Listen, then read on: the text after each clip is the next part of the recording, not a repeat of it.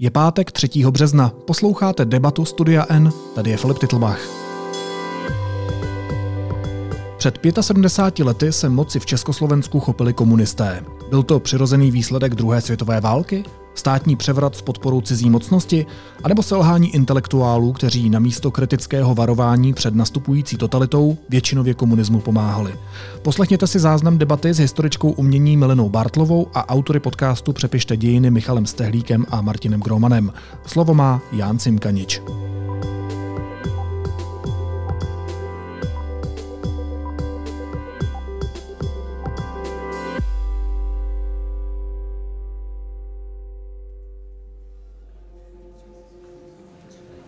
Jan Noha vstal únor.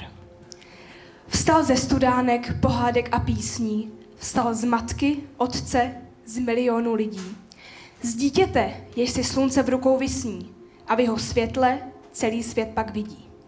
Vstal z polí, z lesů, z nitra země své, z měst, z továren a sám ze sebe vstal. Vstal a šel jako vojsko vítězné a nepřemožitelnou zbraň mu dal. To ty jsi vstal, bratře, soudruhu a synu, a zbraň tvá byla v hloubi srdce skryta. S ní zaléváš svou zemi slávou činu, tak, jako slunce širé lány žita. A z vítězství, jak z práce, šel si domů, nová tě čekala v zítřejším chlebu. V slově, západ se zachvíval ozvěnou tvého hromu. A ty svou mocnou zbraň jsi nechal pohotově. Ty jsi vstala, sestro, soudružko a ženo. Cítila si jaro, lásku, touhu žít. A krása země dala ti své věno a zbraň, se kterou umíš zvítězit. A z vítězství, jak z práce, také jdeš. Obraze zítřka, teplo něžné dlaně. Život, jak vlastní děti miluješ. A pro ty též neodkládáš zbraně. Byl únor, psal se letopočet krásy. 948. rok se psal. A po ulicích bylo slyšet hlasy, dnešek v nich končil, zítřek začínal.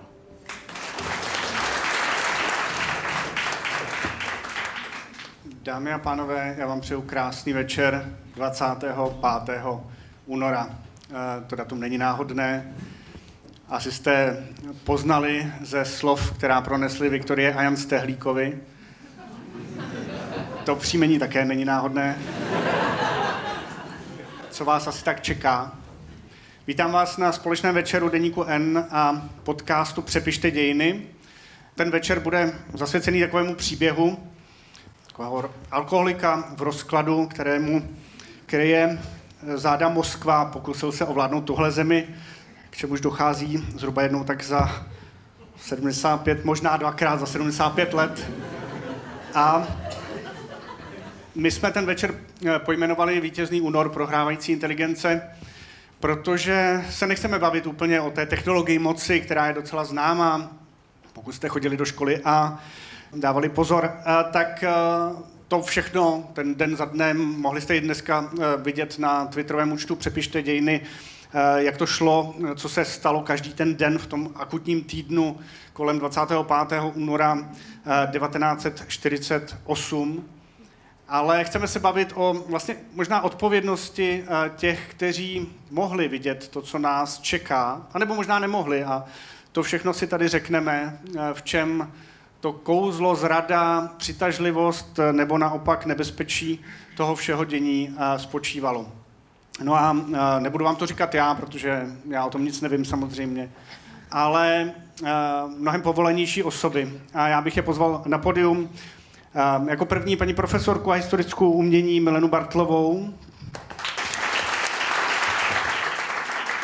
A hvězdy oblíbeného, nejlepšího, úžasného, dokonalého podcastu Přepište dějiny, historika Michala Stehlíka a novináře a publicistu Martina Gromana. Posaďte se, ať nám nevynesete spaní. Jenom tak nastíním, co zhruba, v jaké jsme atmosféře před těmi 75 lety, to je ten den, kdy Klement Gottwald, to byl ten alkoholik, kterého jsem měl na mysli, eh, tak... Aha. ještě, ještě, ještě ne. Ještě to. Eh, na staroměstském náměstí, což je tady kousek od nás, prohlásil ona legendární slova, ke kterým se asi ještě dostaneme, že se právě vrátil z hradu. V tomhle mrazivém dni samozřejmě se převrátilo, nebo Československo tenkrát, ještě ne Česká republika, se dostalo na jasnou cestu úplně špatně a špatným směrem. A pro mě uh, asi nejlíp uh, to zhodnotil Jaroslav Žák, uh, kterého znáte ze, z těch študáků a kantorů a školy základ života a tak dále, což možná některé překvapí. Já jsem ten, tu knihu, je, kterou napsal o 25. únoru, objevil taky až uh, relativně nedávno a strašně ji doporučuji, jmenuje se Konec starých časů. Ta kniha je vlastně jenom o tom jednom dni, a Jaroslav Žák byl ten, který utrpěl vítězným únorem, takzvaným vítězným únorem, on opravdu prohrál a napsal tu knihu Záhy poté, rok později. To znamená ta jasnozřivá schopnost formulovat to, co se tam odehrálo. Jako myslím, že i dnes, v dnešním jakoby, pohledu, výjimečná. Pro mě je to román, který je jako blízko Švejka v tom, jak dokázal uchopit tu dobu. A on to vlastně dokázal lakonicky schrnout do slov tak uh, jedné z hlavních postav, jmenuje se Otec Breburda, což je už vlastně skoro dědeček. On vyleze na to náměstí v Pepově Týnci, což je fiktivní název Jaroměře, kde se to odehrává a čeká se, co bude. A už se teda ví, co se asi odehrává v té Praze. A on uh, z ničeho nic vyleze na to pódium improvizované a řekne, Vážení spoluobčani, vy jste se tady sešli, abyste vyslechli výklad o té politické situaci. Jelikož se nikdo nemá k tomu, aby vám ty události vysvětlil, řeknu vám stručně, o co jde. Jsme po druhý ve sračkách a po druhý až po uši. A my si teď o tom budeme trochu povídat. Já jsem Honza Simkanič a mám na starosti Deník N a přeju pěkný večer. Tak eh, abychom tu atmosféru ještě do sebe dostali pořádně, tak poprosím Viktorii a Jana Stehlíkovi, aby eh, nám pár veršů ještě připomněli. Děkuju. Jan Alda, nikdy nesmíš zapomenout. Nikdy nesmíš zapomenout na onen den, kdy slunce plálo na nebi, jak zlatý revoluční řád, a celá Praha vystupovala v své kráse z modravého dýmu kvetoucích šeříků kdy ulice se rozehrály jako hudební nástroje, když přejížděly po jejich strunách sovětské tanky. A jak my, co jsme naslouchali tomuto orchestru svobody na okrajích chodníků, jsme jásali a radostí plakali zároveň. Nikdy nesmí zapomenout na onoho tankistu z černalého od prachu, neboť v jeho křišťálovém srdci byla síla, která přemohla smrt, aby tobě mohla vrátit život. Jan Alda Rozhovor 9. května. Sváteční šaty a rudou vázanku, ceruško. A teď honem ven. Podívej, Sergej sedí na tanku. Už se nám splnil dávný sen. Nejsme tu sami. Kolem chodníku vyrostl celý lidský les. Krásnější básnici nenapsal básníku. O české máji, když kvetl bez. Ceruško, vidíš tu statečnou armádu? Svobodu vrací nám zhrzenou čest. Dneškem se mění naše zem v záhradu v které mír všemu dá růst a kvést. Všichni jsme jako pochodně planoucí, jediná ústa, z nich jeden hlas zní, který nám ležel tak dlouho na srdci, ať je mír, Sovětský svaz.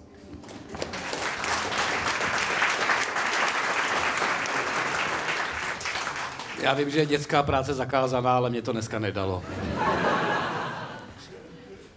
Tenkrát ta doba přece možná odpovídala té náladě a tomu, že teda v roce 45 nás ty tanky osvobodili, ať už byly teda z jakékoliv strany, eh, což je asi důležité říct, a že možná eh, díky téhle atmosféře, možná i budovanému pocitu vděčnosti, a to potom vedlo k tomu, co se stalo o tři roky později. Bylo to teda narýsované dopředu tak jako vlastně očekávatelně a logicky, nebo to mohlo být jinak? Tak jak říkal Martin Groman, když jsme řešili přípravu na dnešní eh, vystoupení nebo, nebo diskuzi, tak uh, už jenom tahle otázka je na semestrální přednášku. Zda se máme bavit o roce 1943 a Československo-sovětské smlouvě. Já možná z té otázky uhnu, protože se k ní dostaneme několikrát, vlastně jako ta osudovost, neosudovost. My třeba dnes máme to, už i ty debaty, 45. Je to osvobození nebo už obsazení ve smyslu jako faktické, politické, rudá armáda, tehdy šeříky, ale v našem vnímání jsou to ukradené hodinky a kola. Jo, teď v podstatě, jak se ten pohled mění, ale ta atmosféra byla jednoznačně z velké části prostě obrovský oddech po válce, po umírání, po smrti, hledání nového světa. Já zase, když tady padl Pepův týnec nebo Jaroměř, rád používám příklad svých dačic, kde někdy v roce 1946 se v katolickém domě Československé strany lidové slaví narozeniny jak Beneše, tak Stalina. A vlastně to nikomu nepřijde divné, naopak, to bylo zcela normální v tom prostoru, ne, že by tehdejší dačiští lidovci přišli a řekli, no to je ošklivý diktátor z východu. Vyzdobili prostě svůj katolický dům, kde prostě cvičili orlové a vzývali prostě Josefa, který je zachránil před nacismem. Čili ta atmosféra byla rozhodně takhle silná a my už s ohledem té jakési moudrosti 70 let říkáme, no ale ono to bylo složitější. Jsme vevnitř atmosféry, která chce lepší svět a slovo socialismus je zaklínáno ze všech stran. Konec konců, když se podíváme na to, co jako třeba do novin, co se psalo, jak se argumentovalo po válce pro to, co ta republika, ta takzvaná třetí republika, co bude třeba ve srovnání s tou první republikou, tak vlastně jediné de facto, co přebírá, je Masarykův humanismus, nic jiného v podstatě. Liberalismus je prosté slovo v podstatě v tu chvíli například, ale i ten Masarykův humanismus sám Beneš vlastně otáčí k tomu, že celá Masarykova filozofie dějin vlastně de facto, říká Beneš po válce, směřovala k lepším demokracii a to je demokracie socialistická socialistická. No potom Benešovi to opakovali mnozí jiní v těch novinách. Takže ta třetí republika už nepřebírá z té předchůdkyně vlastně téměř vůbec nic a i to, co málo co přebere, tak ještě překroutí ve svůj prospěch. Co je ten důvod vlastně? Bylo to jenom to, že nás teda většinu území eh, osvobodili eh, z východu, anebo je to i ta paměť zrazeného Mnichova eh, ze západu, po případě nějaké podmínky sociální první republiky? No, to všechno tak je, ale e, zase z těch dobových textů i soukromé povahy, i veřejné povahy zcela zřetelně vystupuje jako jedna velká věc, e, proč byli všichni víceméně nadšenými přívrženci Sovětského svazu. A to bylo to, že, a teď použiju ten tehdejší dobový jazyk, e, Sovětský svaz byl záštitou toho, že se nevrátí Němci že nucené vysídlení německého obyvatelstva bude trvalé. A to je věc, ve které ani Beneš nebyl nevinně, samozřejmě. Opravdu, jako když si čteme ty tehdejší, eh, zdůraznuju opravdu nejenom to, co vycházelo v novinách, ale i to, co si třeba lidi psali v dopisech soukromých nebo v nějakých takovýchhle jako soukromnějších textech. Jistě byla i proti tomuto nějaká opozice, ale ta měla pramalou legitimitu v tu chvilku. Nezapomeňme, že rok 1948 je tři roky po konci války. Vzpomeňme si, jako, co je to tři roky dozadu, 2020. Prostě ta válka, ten zážitek určuje všechno a pro Československo, českou část Československa končí válka tím, čemu se tehdy říkalo národní revoluce, to je s nuceným vysídlením. Tam se vzývala, že máme novou národní a demokratickou revoluci. To je jako hezký spojení, jako demokratická revoluce, když vlastně jste osvobozeni, ale to národní, tam do té závorky patří nacionální a nacionalizační. A vůbec nejde o to, že komunisté jsou najednou ti, kteří e, jakoby ztratili internacionální charakter a mají výsostně na národní nacionální retoriku. Ale to, co předvádí, kdybychom si podívali na dobové projevy v parlamentě, v tisku, národní socialisté, co padá od sociálních demokratů, to vůbec není internacionální hledání socialismu nebo nějakého konceptu. Ten národ a jakoby ta i, i dobově vyčištěná vlast, to hraje obrovskou roli, eh, zejména 45, 46 i k těm volbám, kdy prostě zmizí 3 miliony obyvatel a můžeme se bavit o tom, jakou roli to hraje dodnes v rámci pohraničí, ale právě to národní a s tou záštitou Sovětského svazu bych klidně rád zopakoval. Zase ono se stačí v tom veřejném prostoru podívat, jako co všechno je národní, jak vznikají sbor národní bezpečnosti, národní fronta, národní výbory.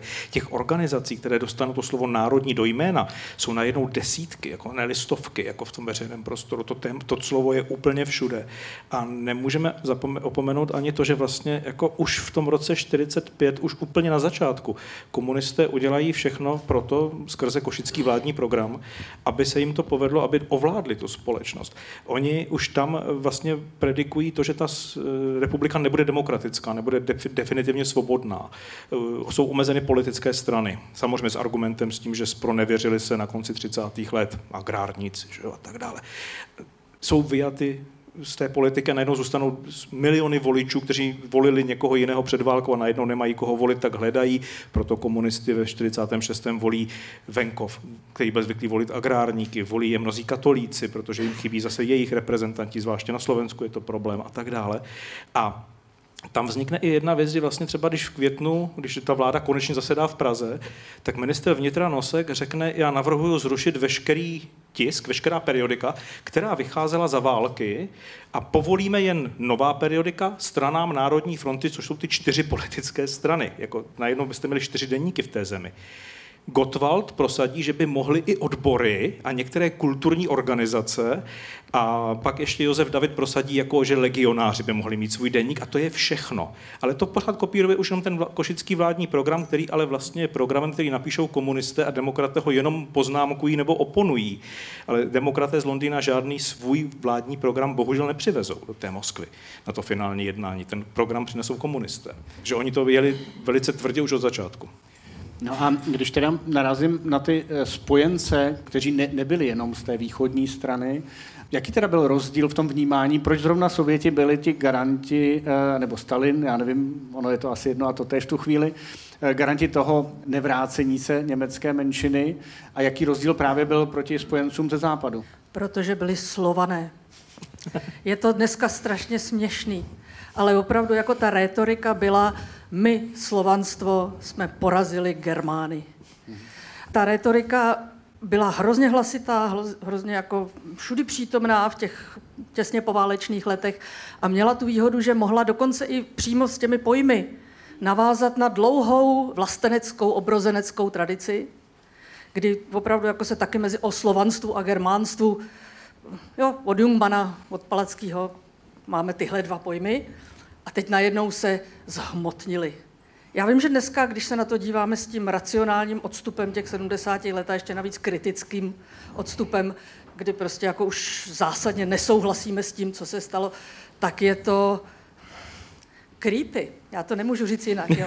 Ale je, ale bohužel toto byla, jestli jako úvodním tématem našeho, eh, našich rozhovorů tady má být atmosféra tehdejší, tak to je přesně to, co ji vystihuje. Nám to přijde dneska strašně podivné, ale když otevřete noviny po osvobození, tak tam se opravdu seriózně píše o tom nejen, že se nebude číst už nikdy a vydávat Níče, protože si ho prostě nacisté vzali nějakým způsobem za svého, ale že se nebude už hrát Beethoven a Mozart. Pavel Eisner, Pavel Eisner píše články o tom, že se nebude učit germanistika na univerzitách už nikdy to je prostě vymknutá doba, samozřejmě prostě ovlivněná tím výsledkem té války nebo tím průběhem té války. Ale když se ptáte na ten vztah jako velmocí k tomu, to bychom se museli vracet opravdu do doby války, protože Beneš a jeho reprezentace ve 42. 3. roce vlastně se rozhodne, že to téma vyřeší už v exilu. Že už za války vyřeší téma obnovy hranic, odsunu Němců, že to prostě uhrajou, než skončí válka. A ta, ty velmoci, a zkouší to v Anglii, zkouší to dokonce ve Spojených státech, a ty velmoci mu říkají až po válce. Tedy kam až dojdeme. Samozřejmě všechny velmoci doufají, že dojdou nejdál. A Stalin je ten, kdo mu říká, jo, pojďme se dohodnout už teď, protože chce si to obsadit, kdyby tam nedošel. jo, ta mentalita je úplně jiná. No a samozřejmě ten Stalin v tomhle má navrh, protože jde Benešovi na ruku a zláká na svoji stranu, už v tom 43. nejpozději. Jako když čtete, eh, jsem seděl v nějakém exilovém archivu, protože Beneš je v roce 43 jak ve Spojených státech, tak v Moskvě. A spousta těch materiálů jsou vlastně telegramy mezi jím, Drtinou, Masarykem, takhle si tak protože, protože to je rok, kdy se vlastně vrací do té vrcholné politiky. Prostě pinkají si to, jak to bude a tam jsou jako vysloveně citáty, že Masaryk vzkazuje, že mu Anthony Eden řekl něco ve stylu eh, my jsme vlastně zásadně proti, abyste uzavírali cokoliv separátního se sovětským svazem, musíte počkat, až se dohodnou velmoci. Jan Masaryk mu odpoví po Masarykovsku něco ve stylu, eh, určitě se nad tím zamyslíme, No a pak odletí do Moskvy Beneš a v podstatě podepíše se ta smlouva. Takže třeba zrovna Britové byli kritičtí už k tomuhle příklonu, ale když jsme zpátky u té atmosféry doby po válce, kromě toho slovanstva, kromě té garance proti germánstvu, tak ona funguje i ta docela krátká, v tomhle případě historická paměť. On ten Mnichov z těch pamětí nevymizel.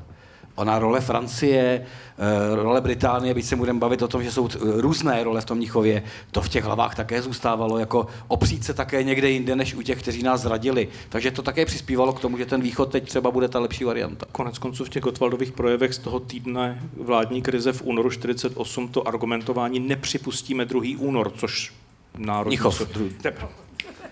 Vidíte? Ještě, že mám profesora. Nepřipustíme druhý Mnichov, to tam je velmi často. Jako. To, to, on tím vlastně argumentuje, že ti národní socialisté a další, kteří rezignují v té vládě a chtějí vyhrotit tu situaci, chtějí tohle. Oni chtějí zpátky a to my nepřipustíme. Oni jsou garanty sami. Ještě jedna věc těm komunistům. My je dneska vnímáme skrz těch 40 let diktatury. Ale oni ten program velmi plasticky mění podle toho, co v té společnosti je třeba. Když vědí, že na tom venkově není jako ochota zakládat kolchozy, tak řeknou, že je nikdy zakládat nebudou. Prostě nebudou tady jednotná zemědělská družstva, nebojte se a tak dále. Oni dělají všechno, oni jsou úplně populističtí v těch třech letech. Proto mají tu důvěru, protože každý si mě projektuje tu svoji naději.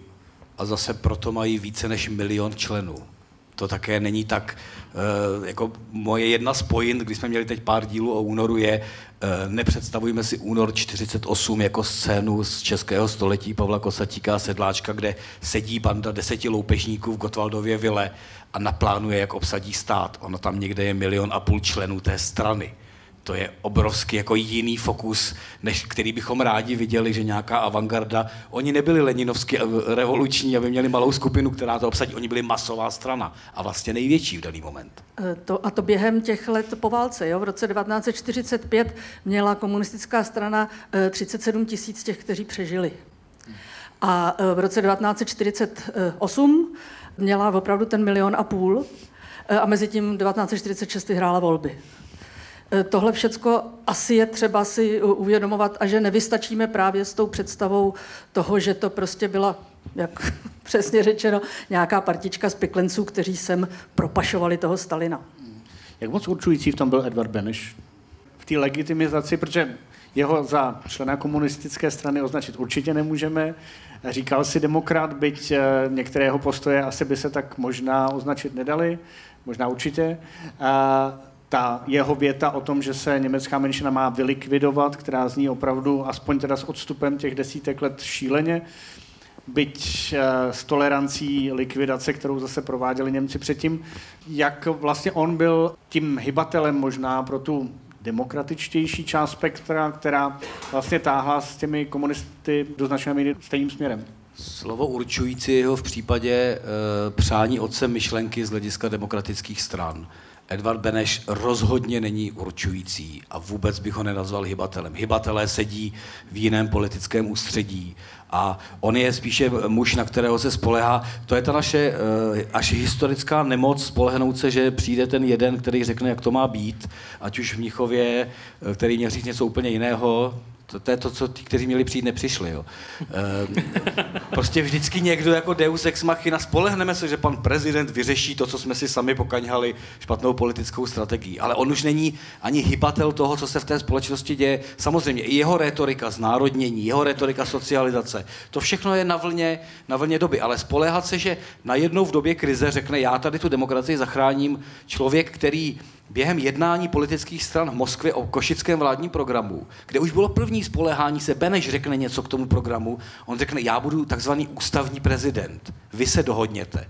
Ale ta dohoda byla v podstatě na základě programu komunistické strany. Takže eh, ano, jsou to tři roky existence prezidentského úřadu Edvarda Beneše, ale pojem určující bych tomu rozhodně nepřikládal. Myslím, že typický moment je přijetí či nepřijetí Marshallova plánu v létě 47, kdy vláda se 7. července rozhodne, že do té Paříže teda pojedeme a něco tam jako zjistíme, co nám jako nabízejí.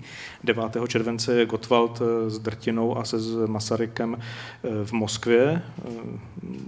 Eh, zase, jak by řekl dotyčný, jedná se Stalinem na čtyři oči A říká, to, to nechcete. A říká, nikdy, nikdy, jsem ho ne, nikdy jsem ho neviděl tak rozčíleného a 10. července ta vláda to pozvání do Paříže zruší z pozice, kdo to způsobil, že jsme tam chtěli jet. Jako jo, to je prostě tohle. A když jsem se na to, když jsme o tom bavili v našem podcastu v jednom z těch dílů, jsem říkal, no a Beneš, no ale Beneš je v tu chvíli po mrtvici a je prostě jako paralizovaný. Prostě není tam přítomen v tu chvíli, není žádný Beneš v tu chvíli jako politik. Ale opravdu jako i ten zápis vlády po návratu z Moskvy z hlediska uh, nepojedeme do Paříže vypadá jako z Zimmermana.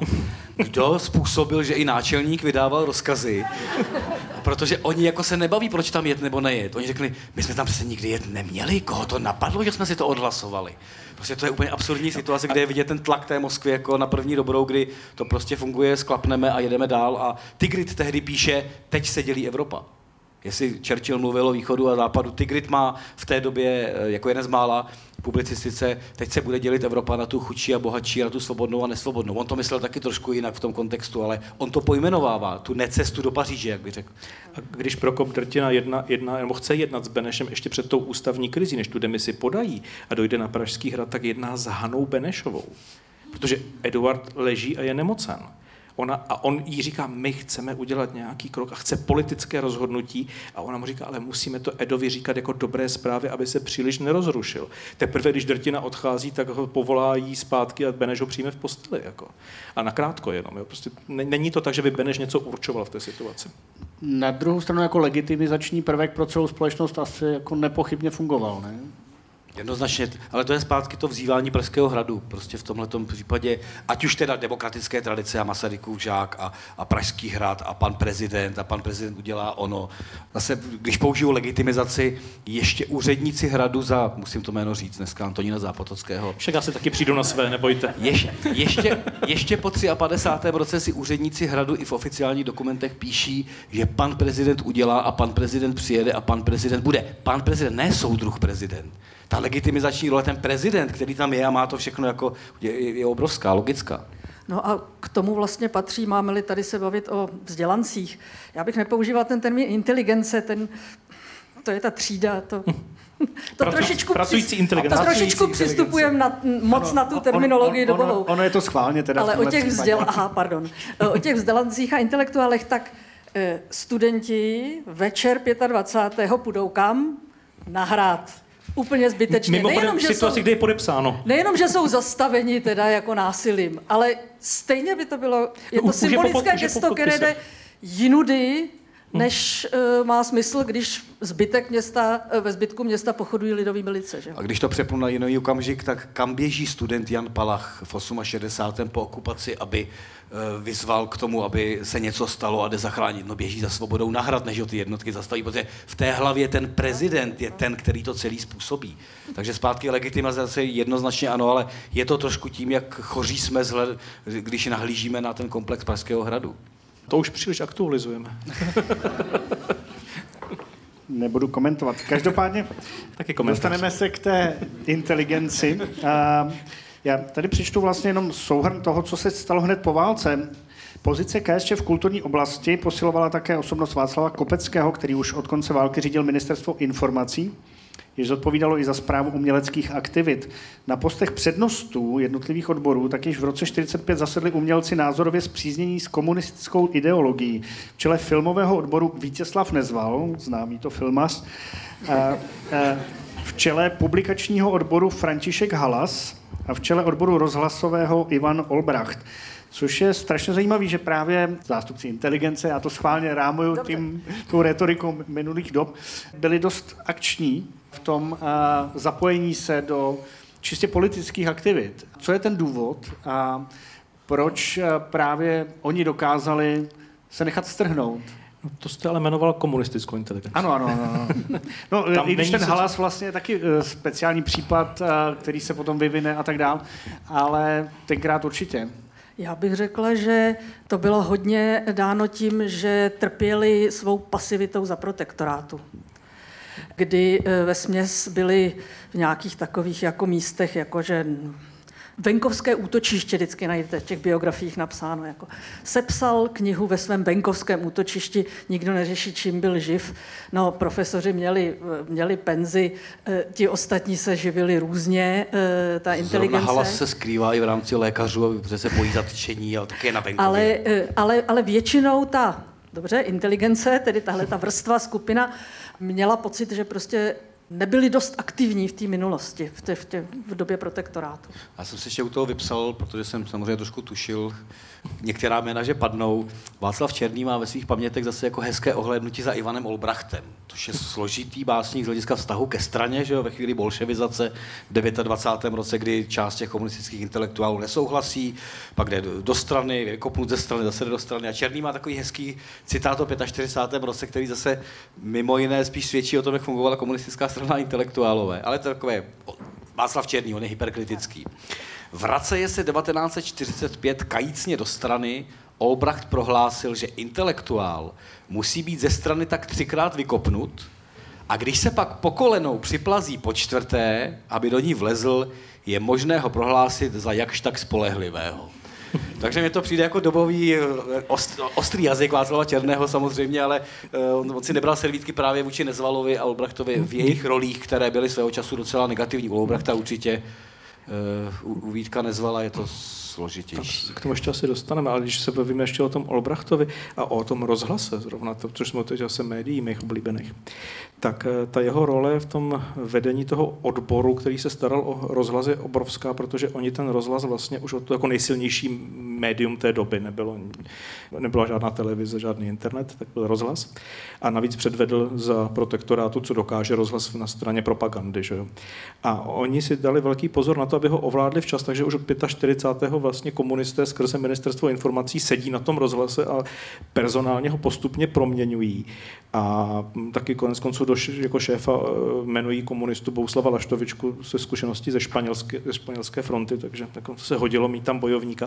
A já jsem si taky jako dělal poznámky, jsem nemyslel, že jenom vy, ale jako když se podíváte, jak se chystali na ten únorový střed, co se týče rozhlasu, tak už 17. února, takže jako tři dny předtím, než je vůbec jako podána ta demise, tak jako stranická organizace v rozhlase vyhlásí pohotovost a zakáže nebo zamezí vstupu nekomunistických pracovníků, zvláště z techniky, jako do toho vysílání a ty spravodajské směny si obsadí na tři směny jenom komunistama. Už 17. února. Následně 20. února akční výbor, který tam už vznikne, odstraní třeba hlasatele Zdeňka Mančala a další lidi, kteří byli spojeni s pražským povstáním, sice jako řeknou, ano, mají své zásluhy, ale neosvědčili se. A následně 25. února vlastně jako vylučují ty lidi, ten akční výbor už z toho rozhlasu vyhazuje a to nemluvím o tom, že vlastně komunisté mají ten rozhlas jako hlásnou troubu v tom únoru. On hlásí, kde bude která demonstrace, kam mají lidi přijít. Ale když chtějí ostatní strany mít své vystoupení v rozhlase, tak prostě nemají. Žád, jako žádná demonstrace jiných stran nejenže se nekoná, ale ani není jako co sdělovat.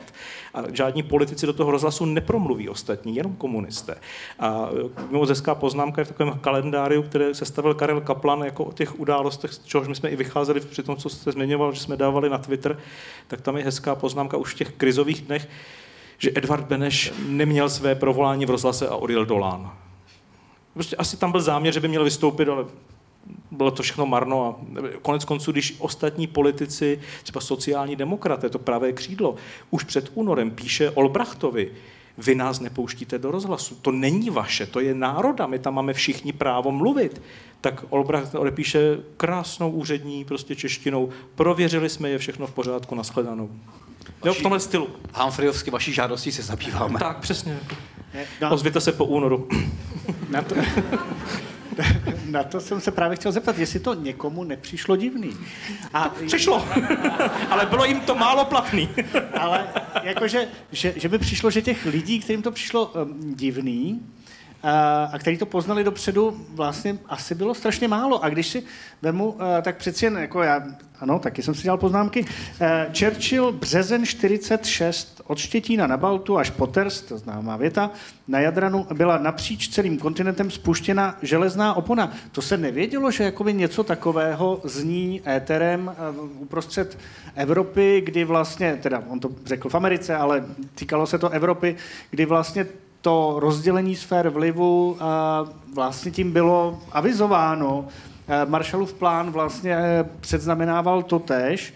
Když si vezmu Gotwalda, který říkal už za první republiky, že se jezdí do Moskvy učit eh, zakroutit demokratům krkem, když eh, tady mám Drdu, eh, který se prý prořekl, že bude třeba pozavírat některé spisovatele, kteří se staví proti komunistickému vidění světa, to je ten Drda, který napsal ten vyšší princip, to přece jako musely být signály, které někdo musel brát vážně, nebo vůbec ne?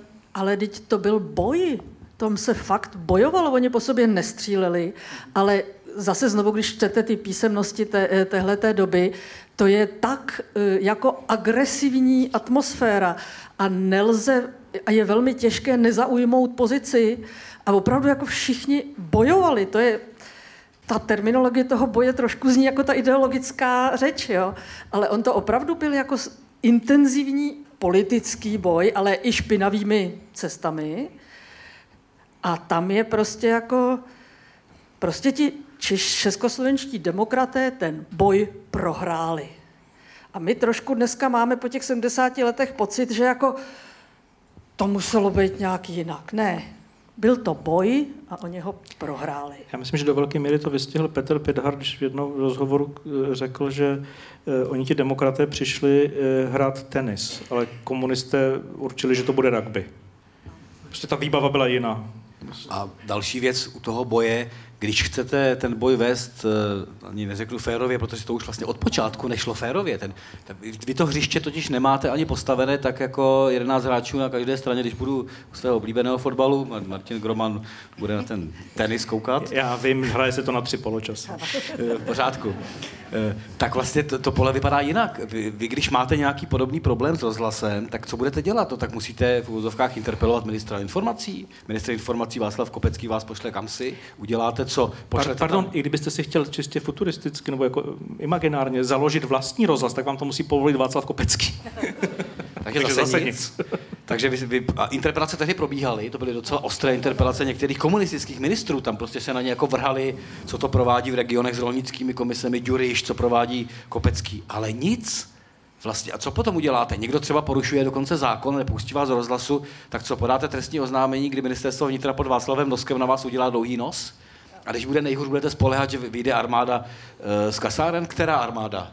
S Rajcinovým bezpečnostním odborem a kryptokomunistou Ludvíkem Svobodou? Vy vlastně nemáte páky.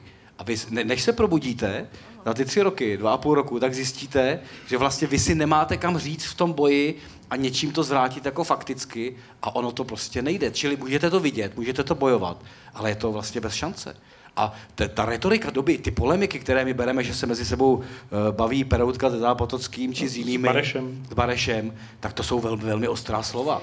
Já jsem si vypsal Toníka z 45. Uh, vím, vím, kde se někteří mohli, mohli inspirovat končící hlava státu. On v říjnu 45 mluví o tom, že republika již nebude patřit ulejvákům a pozor, a kavárenským povalečům. Jako dej, a dejte si pozor, jako, a to je 45. před oslavou 28. října, takže boj ve veřejném prostoru, ale ty páky má někdo úplně jiný. Vzhledem k historii té rodiny už tehdy mohla klidně padnout pražská havlerka. úplně v pohodě. E, mimochodem, když tady zazněla polemika Peroutka Bareš, jako, to je takový hezký jako malý... Možná Peroutku znají, Vysvětlím, ale... Gustav Bareš byl šéf-redaktor Rudého práva, e, v té době psal především do reví Tvorba, ale především to byl člověk, který měl kulturu, ideologii a média na starosti uvnitř toho stranického aparátu. Byl to ten, kdo měl tu stranickou páku v tu chvíli v ruce. A tady dojde k takovému jako, jako problému, že ve 46. jsou v Sovětském svazu Ždanov napadne dva literáty, Zoščenka a Achmatovovou, že píšou buržoazně a prostě obviní je z trockismu a takové ty obvyklé věci. A samozřejmě českoslovenští demokraté typu Peroutka v té kultuře se postaví proti tomu. Píšou, tohle není správně, že nemůžou literáti, intelektuálové v tom sovětském svazu, který hlásá demokracii a svobodu pro lidi, psát svobodně. A ve 47. tady dojde v listu, který vydává Národní strana, kde za jejíž eh, jaksi eh, politikem je ministrem eh, Stránský, ministr školství, a zároveň Stránský vlastní teda vydavatelství, které vydává Peroutkovi, Peroutkův dnešek a svobodné noviny, kde Peroutka je šéf redaktorem. Takže je Peroutka navázán na politika v tu chvíli vlastně. A z toho vydavatelství vyhodí Josefa Trégera, což je kulturní referent, který se ostře opře do politiky ministra Stránského, ale je z toho vydavatelství vyhozen. A Bareš se zaraduje, řekne, tak vidíte, u těch Sovětů vám to vadí a když to dělá, dělá váš chlebodárce, tak vám to nevadí. A vypukne jako debata v těch novinách, taková trošku nesmyslná, vzhledem k tomu provedení, o tom, jako jak to komunisté mají s demokracií a se svobodou. Samozřejmě tam ze strany toho Bareše padají takové ty věty, jako že s pravou svobodu zaručí až komunisté. a Peroutka o tom dost teda pochybuje. On mu klade 13 otázek, Bareš neodpovídá skoro na žádnou. Skončí to samozřejmě jako únorem 48, kdy jeden je umlčen a druhý slaví vítězství, tak si vydá knížku, vyjde brožura, té polemiky. Bareš trošku přehází pořadí textu, aby to vypadalo, že to vyhrál, takže si pomůže. Ale co mě na tom zaujalo a pobavilo, tak se o to podělím. Ta polemika pak jako vyzněla do, do, do ticha, ale Peroutkovi do dneška začali psát různí mladí komunisté, kteří se stavili za ty názory Barešovi. Říkali, on má pravdu a vy jste prostě jako demokrat jako takového toho salonního střihu a jste buržoazní a to vůbec nemá cenu s váma jednat. A jeden z těch mladých nadšenců je jistý Miloš Kopecký. Ten Miloš Kopecký. A říká, že ta měšťácká svoboda je jako svobodou na hlad a svobodou na, jaksi na podvody a tak podobně. A říká, že komunisté budou také delikátní, až to vyhrají. Zajímavý nápad. A říká, zatím se ty, ty nepravosti dějou u komunistů stejně jako u všech ostatních, ale v poměru 10 ku 1 levněji to nedám. jo, jako, tady se jako bavím, jako abyste viděli, jak, jak, jaká, jaké iluze v těch lidech, kteří se pohybovali v nějakém jako intelektuálním, kulturním prostředí minimálně, tak jako jaké, jaké byly o těch komunistech v té době. Miloš Kopecký to pak jako dost přehodnotil třeba v 80. letech ten svůj postoj, ale jako tehdy, tehdy to viděl takhle, stál za Gustavem Barešem, což je jako zvláštní příběh. Když byly volby v 46. tak 843 eh, intelektuálů se tady píše, podpořilo KSČ jako záruku nové formy sociálního života, v němž svoboda, člověk, kultura a štěstí porostou společně eh, s blahobytem. Říkalo se tomu májové poselství kulturních pracovníků českému lidu. To nebyla inteligence, ale kulturní pracovníci v tomhle případě. Zní to zhruba stejně. A, a eh, byl teda někdo, kdo by opravdu jako zvedal hlasitě, a nejenom tak, že napíše na nějaký úřad eh, nebo nějakému ministrovi, že pozor, tady se začíná dít něco nepěkného, co může skončit opravdu špatně? Vyšla taková před lety, před mnoha lety, velmi objemná kniha edice textů lidí, kteří to takhle měli a přinejmenším psali, ale systematicky psali. A ona má takový jako velmi symbolický název, ona se jmenuje Na ztracené vartě západu. A my se tady bavíme o Gotwaldovi, o Kopeckém, o Peroutkovi, Barešovi, jestli vůbec e, lidé znají, ale Zaplať e, jsem si skoro jist, že naopak vůbec nebude, nebudete znát jména jako je Luděk Forman nebo Jan Kolár. Nic. To jsou lidé, kteří velmi aktivně píší proti komunistům do těch periodik ostatních stran. Možná někdo bude znát Helenu Koželuhovou jako političku lidové strany. Pambu, pam, pambu zaplať, bohra na chudobu. A, ale to je všichni deset, budou, a všichni budou znát Pavla Tigrida. A to je deset men v té edici, ale to je vlastně to nejbohatší, největší, ale oni se vejdou do jedné velké publikace. To úžasné je, že to máme pohromadě a jistým způsobem smutné, že ta další garnitura, která byla proti a psala, už je mnohem slabší a vy vlastně dostanete intelektuální názor, který je systematicky podáván do veřejného prostoru za tři roky vývoje 45 a 48 do 700 stran textu. No to je sakra málo, když chcete vyhrát proti komunistům. Prostě je to ztracená Jejich šrudé právo denně vychází v půlmilionovém nákladu. A pak už máte jenom jako ty osudy emigrace, emigrace, emigrace, topič, emigrace, vězení, emigrace. Takže já se vrátím k té otázce, tím pádem k tomu nemohla dojít. Je to tak?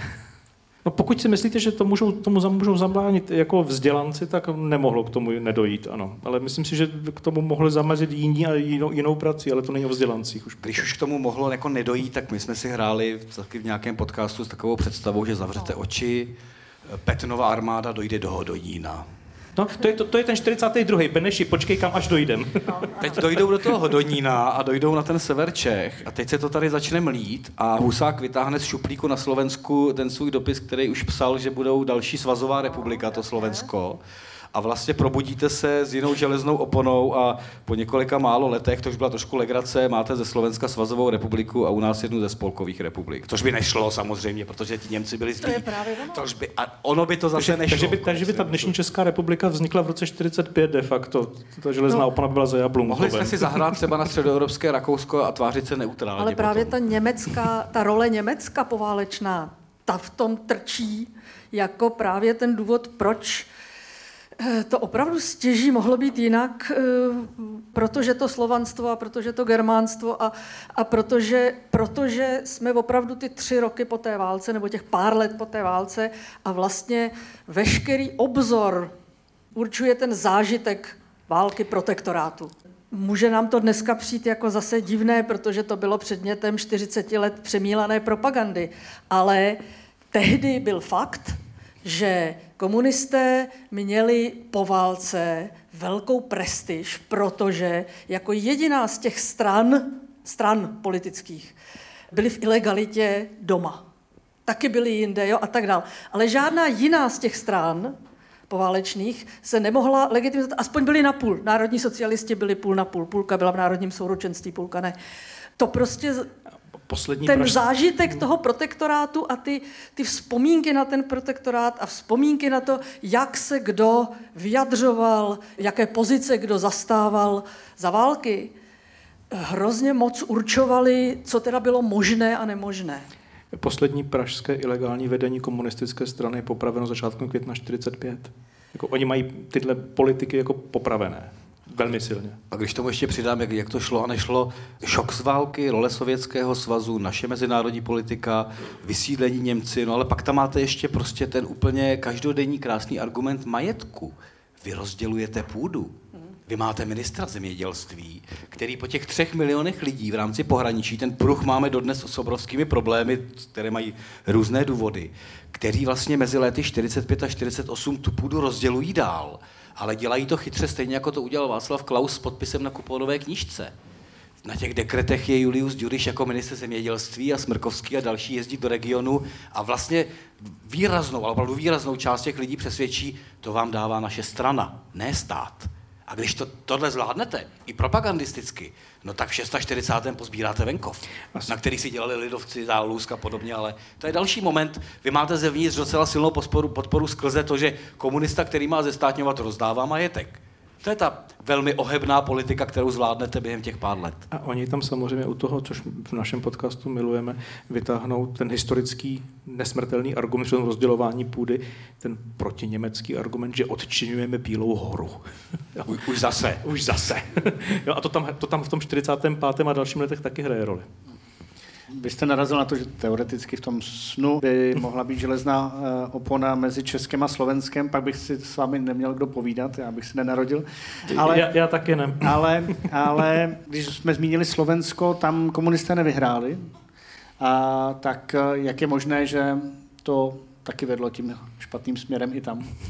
Ne, oni tam nevyhráli, ale dokázali uzmout moc. To jsou prostě dvě rozdílné věci. Oni prostě eh, prohrají v roce 46, demokratická strana má přes 60%, ale zase tady do toho všeho dokáže geniálně v té politické manipulaci zasáhnout válka.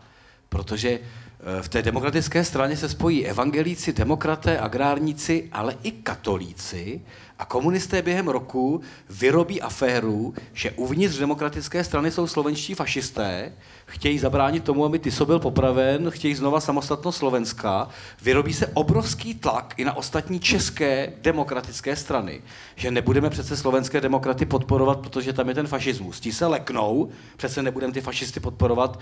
A vlastně ten takzvaný sbor pověřenců, který funguje na Slovensku, změní poměr sil, kdy najednou v čele prostě stane Gustav Husák, vy máte 30% ve volbách a do roka dokážete kriminalizovat protivníka, ale zase problém. Ty české strany se za ty demokraty nepostaví, pokud jde o tu změnu na Slovensku. A zase se použije argument války jako strašák, jako fašismus. Takže Slováci i dlouhodobě mohli být kritičtí vůči komunismu jako ideji, jako realizaci, jsou konzervativní, ať už katolíci nebo evangelíci, ale komunisté osvědčí prostě jednu věc. V tomhle případě vůbec nemusí jít o to, jak dopadnou volby, ale my to mocensky dokážeme v tom systému udělat tak, abychom i tam měli navrh. A poslední poznámka, když se ještě povede jedna věc, která nám může připadat vlastně úplně absurdní. Tady se povolí čtyři politické strany v Čechách a mají se povolit čtyři na Slovensku. Tam jsou teda dva takové appendixy, které vůbec nefungují, takže Slovensko má reálně dvě partaje. Ale Slovensko má demokraty a komunistickou stranu Slovenska. A v Čechách je komunistická strana Československa.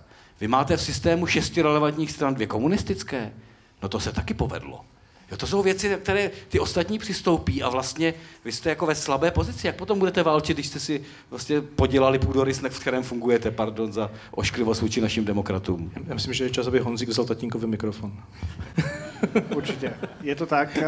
Každopádně teď jsme teda zrekapitulovali, co předcházelo a proč byla cesta připravena. A já poprosím o další úžasnou recitaci. Jan Pilař, únor. Z úryvku novin, rozhlasových zpráv, ze zaslechnutých hovorů, z velkého úklidu a z milionu hlav, které jak pěstí čnily nahoru. Ze vzpomínek na místo, kde jsme měli stráž, z pohotovosti a bdění, z jistoty, která přikrývala jako plášť naše rozechvění. Z paprsků, které škvírou pronikly na k nám od východu, z jednoty lidu již zahřměla jak strašný uragán za svobodu. Z tolika drobných věcí, úsměvů, stisků, porad, zasněženého nebe. Ze slov, která se už formovala do řad, aby přivítala tebe. Z největších bankrotů nalíčené pasti zrady, která nesklapla, z nepodařené a cynické zenkliády zla. Z lidu, který se valil v ulicích jak vlny v moři, z tvrdých a heroických špalírů milicí, před nimi šprchli tchoři. Z těch, kteří tři dny a noci bděli v továrnách, z těch, kteří tenkrát necouvli, vydrželi a necítili strach. Z dělníků, z rukou, nohou, z dlažby, je šla s námi pochodem vpřed. Z vědomí, že nás vede on, že nejsme sami, z očí hvězd. Z jediných úst, z jediného rozhodnutí lidu, který už znal svůj rodokmen a vyškrt z slovníku otroctví, bídu a sten. Z projevů vůle, z víry lidu všeho, nepokořeného, skládám teď únore jako velký sbor pro solo a chor.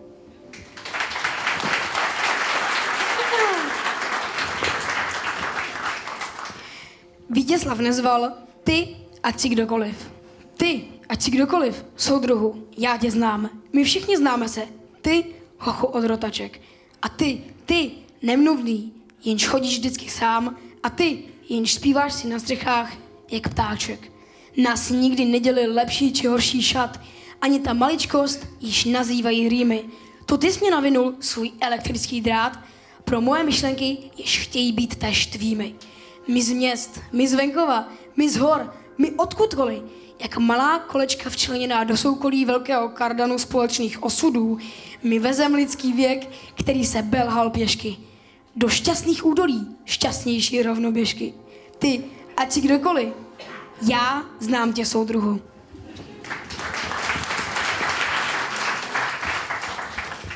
František Hrubín, únor. Mráz nám leze za nechty a zima chce i srdce ledem se vříti. Co se mlhou, sněhem naobjímá, lidí, lesů a luk bez kvítí. Pod sněhem však pole, luka, lesy, v kořenech se k jaru sbírají. Z dříví jasný oheň vyšlehne si, navzdor mlhám, lehlým pokraji. Zrovna tak to lidská srdce hoří. Padej, mlho, na les, na lada. Nic tu na tom světě neumoří. Oheň na nějž láska přikládá.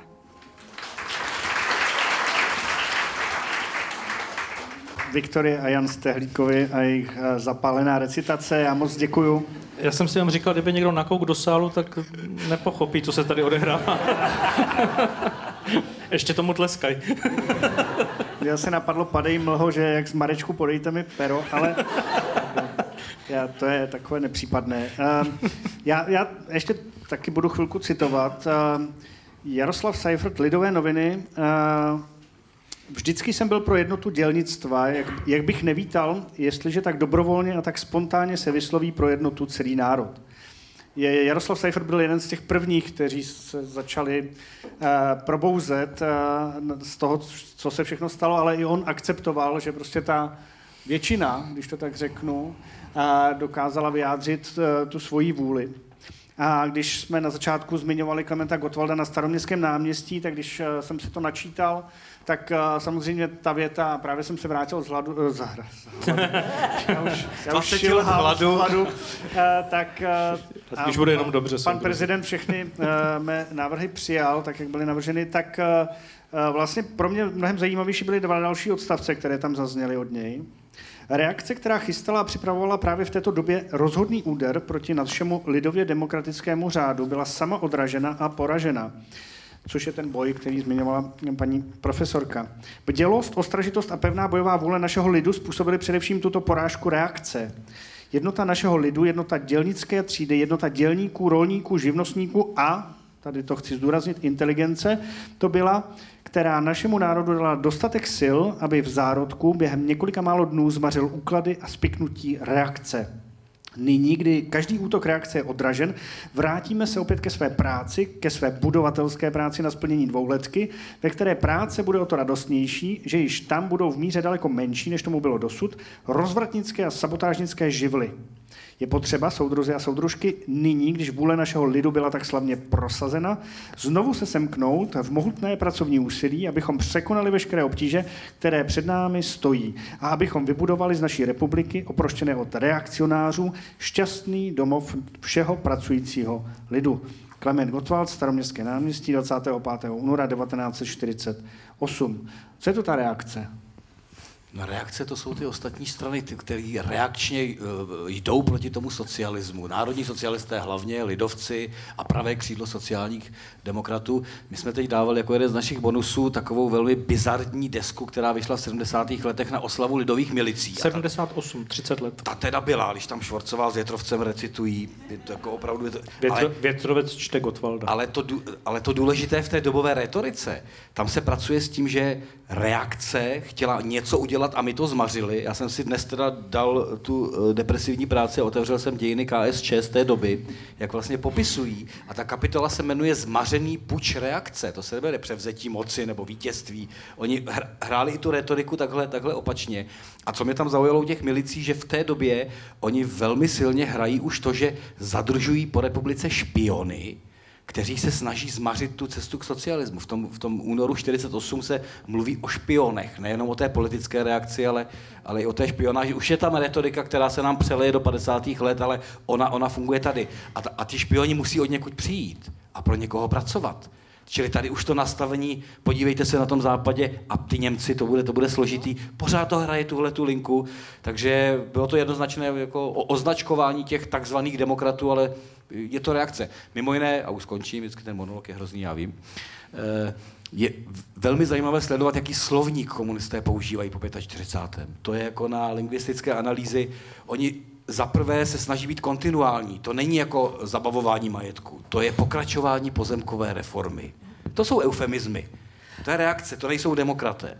Eh, já když jsem pracovala na těch materiálech, tak mě docela překvapilo, že až do, šed, do začátku 60. let se velmi často vyskytuje figura, eh, kdy se vůbec únor 48 nevyzdvihuje jako ten důležitý moment, ale je to jenom dokončení té národní revoluce z toho roku 45. Čili ta reakce tehdy jsou ti, kteří by chtěli, aby ta úžasná národní a sociální revoluce z roku 1945 nepokračovala. A kdybychom chtěli vědět, jak jste se ptali, jestli to bylo možné zvrátit, tak podle dějin KSČ je pět předpokladů, proč to vyhráli. Jo, to je dobré slovo, co si tam napsali. Tam teda ta inteligence není, ku podivu. Jsem to říkal, že tato zvrátit nemohla.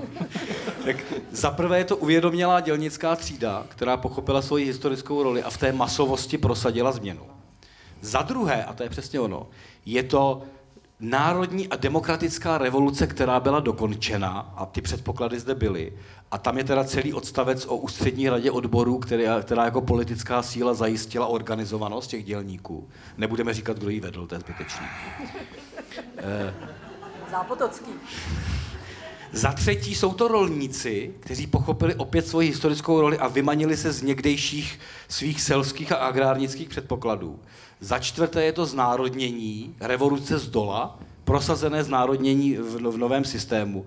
A za páté, což už je teda vlastně fakticky mocensky, sice úplný kec, ale musí tam být, je to zásadní pomoc Sovětského svazu v krizových dnech. A tímhle si komunisté řekli, proto jsme vyhráli. A je to tak. A je to tak. Jinak, jinak řečeno, jo, ale jako ty energie nebo ty, ty, ty, ty roviny eh, těch mocenských eh, složek jsou tam vyjmenovaný. Taky si všimněte v tom jazyce, jak ano, je tady ta reakce, která vyvolá tu krizi, takhle to staví komunisté. No a kdo té krizi zamezí? Akční výbory. Proti reakci jde akce. A jsou ty akční výbory, které, to, že jeden ze dvou prvků toho února, který nemá oporu v zákoně, vůbec žádnou, prostě najednou Tady máme akční výbory a v deníku N povstane odbojná buňka, řekne Simka nič nazdar. Jako jo, což se sta, přesně stalo Peroutkovi mimochodem. Jako to není taková fabulace. Jako jo. A to se stane v divadlech, v úřadech, na ministerstvech, takže ty rezignující ministry už tam pak jako nepustí. Na všech národních výborech. Na všech národních výborech, samozřejmě v továrnách, ale i uvnitř těch politických stran, těch nekomunistických. Najednou vstanou lidé z vedení těch stran, řeknou, my jsme akční výbor, ostatní tady už nemáte co dělat, tiskárna je naše, zítra nevychází žádný noviny, aby se lidi nic nedozvěděli a nazdar. Ale nemá to jedinou oporu v zákoně a oni to vlastně až během jara 48 zruší a převezme to ústřední výbor, jako ten aparát, převezme vlastně už to řízení těch jednotlivých sekcí. A víte, už kdo, se víte, kdo byl šéf ústředního výboru akční fronty? Ne.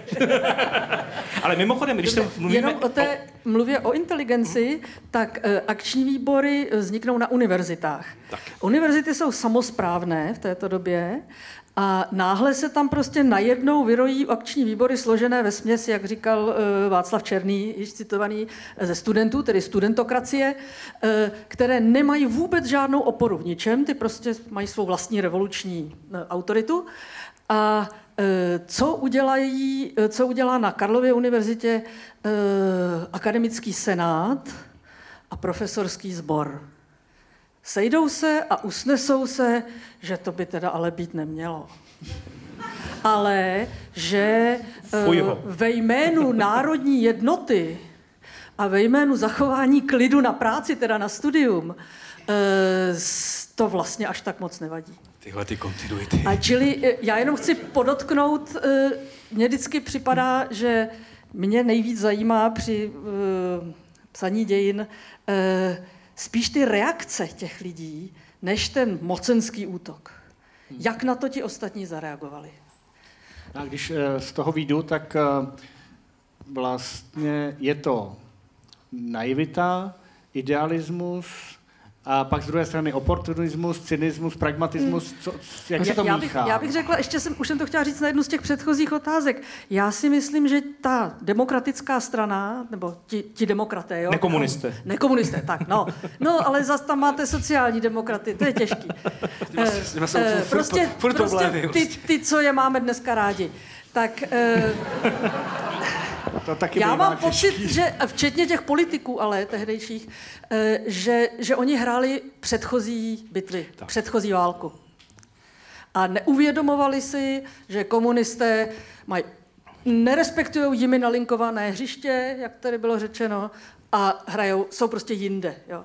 A že se opravdu chovali slušně v situacích, kdy to v rámci toho boje, té poválečné doby prostě nebylo na místě. Navíc uh, můžu přesně říct příklad ještě z 45. roku, když se jedná o košickém vládním programu a teď se to řeší v Moskvě, ten obsah změny republiky, tak předseda lidové strany Šrámek nechodí na ta obsahová jednání a oni říkají, ale monsignore, neměl byste přijít, teď se jedná o nějaký majetku nebo tak? Říkal v klidu, já přijdu, až se budou rozdělovat rezorty. Protože žijou tu minulost, že si rozsekají tu zemi podle rezortů a v těch si budou dělat, co budou chtít. Jenomže komunisté mezi tím nastaví rámec, co ty rezorty vlastně mají dělat. Takže zase je to příprava na minulou válku a v únoru se to projeví už absolutně. Přece to musí fungovat tak, jak jsme byli zvyklí. Ne, nefunguje. V daný moment ne.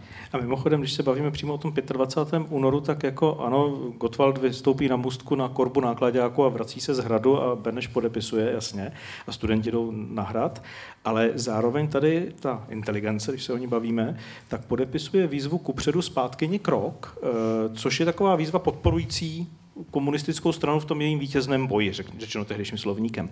A jasně čekáme tam podpis Deňka Nejedlého, jak jinak nelze. A všichni ti Drda, Olbracht a tak dále. Ale je tam podpis Jiřiny Štěpničkové, Olgy Scheinflugové, Františka Langra, Františka Hrubína. I tito lidé jako nepodepisovali, protože jsou komunisté. Oni se ocitli v krizi. Oni prostě podepisovali z nějakého existenčního důvodu, oportunismu, strachu, čehokoliv takového. Oni to nepodepisovali, protože tomu věřili pravděpodobně. Ale konec konců někteří to dopodpisovávali zpětně, později po několika dnech napsali, tak mi tam taky připište. A pak noviny, které ty signatáře otiskovali, řekli, další signatáře už tisknout nebudeme, protože nemáme kapacity. Můj oblíbený Pavel Kohut ve své době, dnes už to má přesně naopak, litoval, že jako zástupce Svazu mládeže byl v Maďarsku, Bulharsku a Jugoslávii a dojel až 28. února a řekl, připodepište. Já jsem to nestihl se podepsat jako po tohle. Takže... Pavel Tigry taky kvitoval, že byl v Bavorsku. Ale on už na furt. už na furt, no na furt ne, vrátil se. No a když teda nadnesu to, že ani komunisti to sami nevnímali jako takový zásadní historický zlom, byl teda nebo nebyl tím zlomem ten den D? Reálně byl ve chvíli, kdy máte už vládu, kterou uh, nikdo nespochybní, což je třeba zajímavé, uh, to taky, jak, jak v našich dějinách některé instituty milujeme jako Pražský hrad a některé instituty jsou tak žvanírné, jako ten parlament. Takže jako v Mnichově ho nebudeme svolávat, co kdybych hlasoval blbě. Jo. 45. revoluční revoluce, národní schromáždění. V 48. se nesejde. No ale v 45. se parlament svolá až 28. No. října a Beneš ještě hodiny před jeho prvním zasedáním podepisuje honem dekrety. Prostě jako, parlament je na obtíž. A tady je to podobné, vy sice jako získáte moc, ale teoreticky by to zásadní mělo být, když před, předstoupíte před ten parlament a on vám dá důvěru v zápětí. No a to vlastně nastane, když už někteří poslanci nemohou ani hlasovat, někteří sedí ve vězení, někteří ani nedorazí a zbytek to vlastně víceméně odhlasuje. Navíc oni čistě komunisté jako takový v tom parlamentu, v tom národním schromáždění zvoleném v roce 46 neměli přísně za to většinu hmm. na křesla. A schůze, řádná schůze Národního schromáždění byla svolána na 24. února. Takže oni se teoreticky mohli sejít a mohla být vyslovena nedůvěra té v Gotwaldově vládě a vlastně tak bychom se o tom bavili jako o parlamentním systému zcela běžném.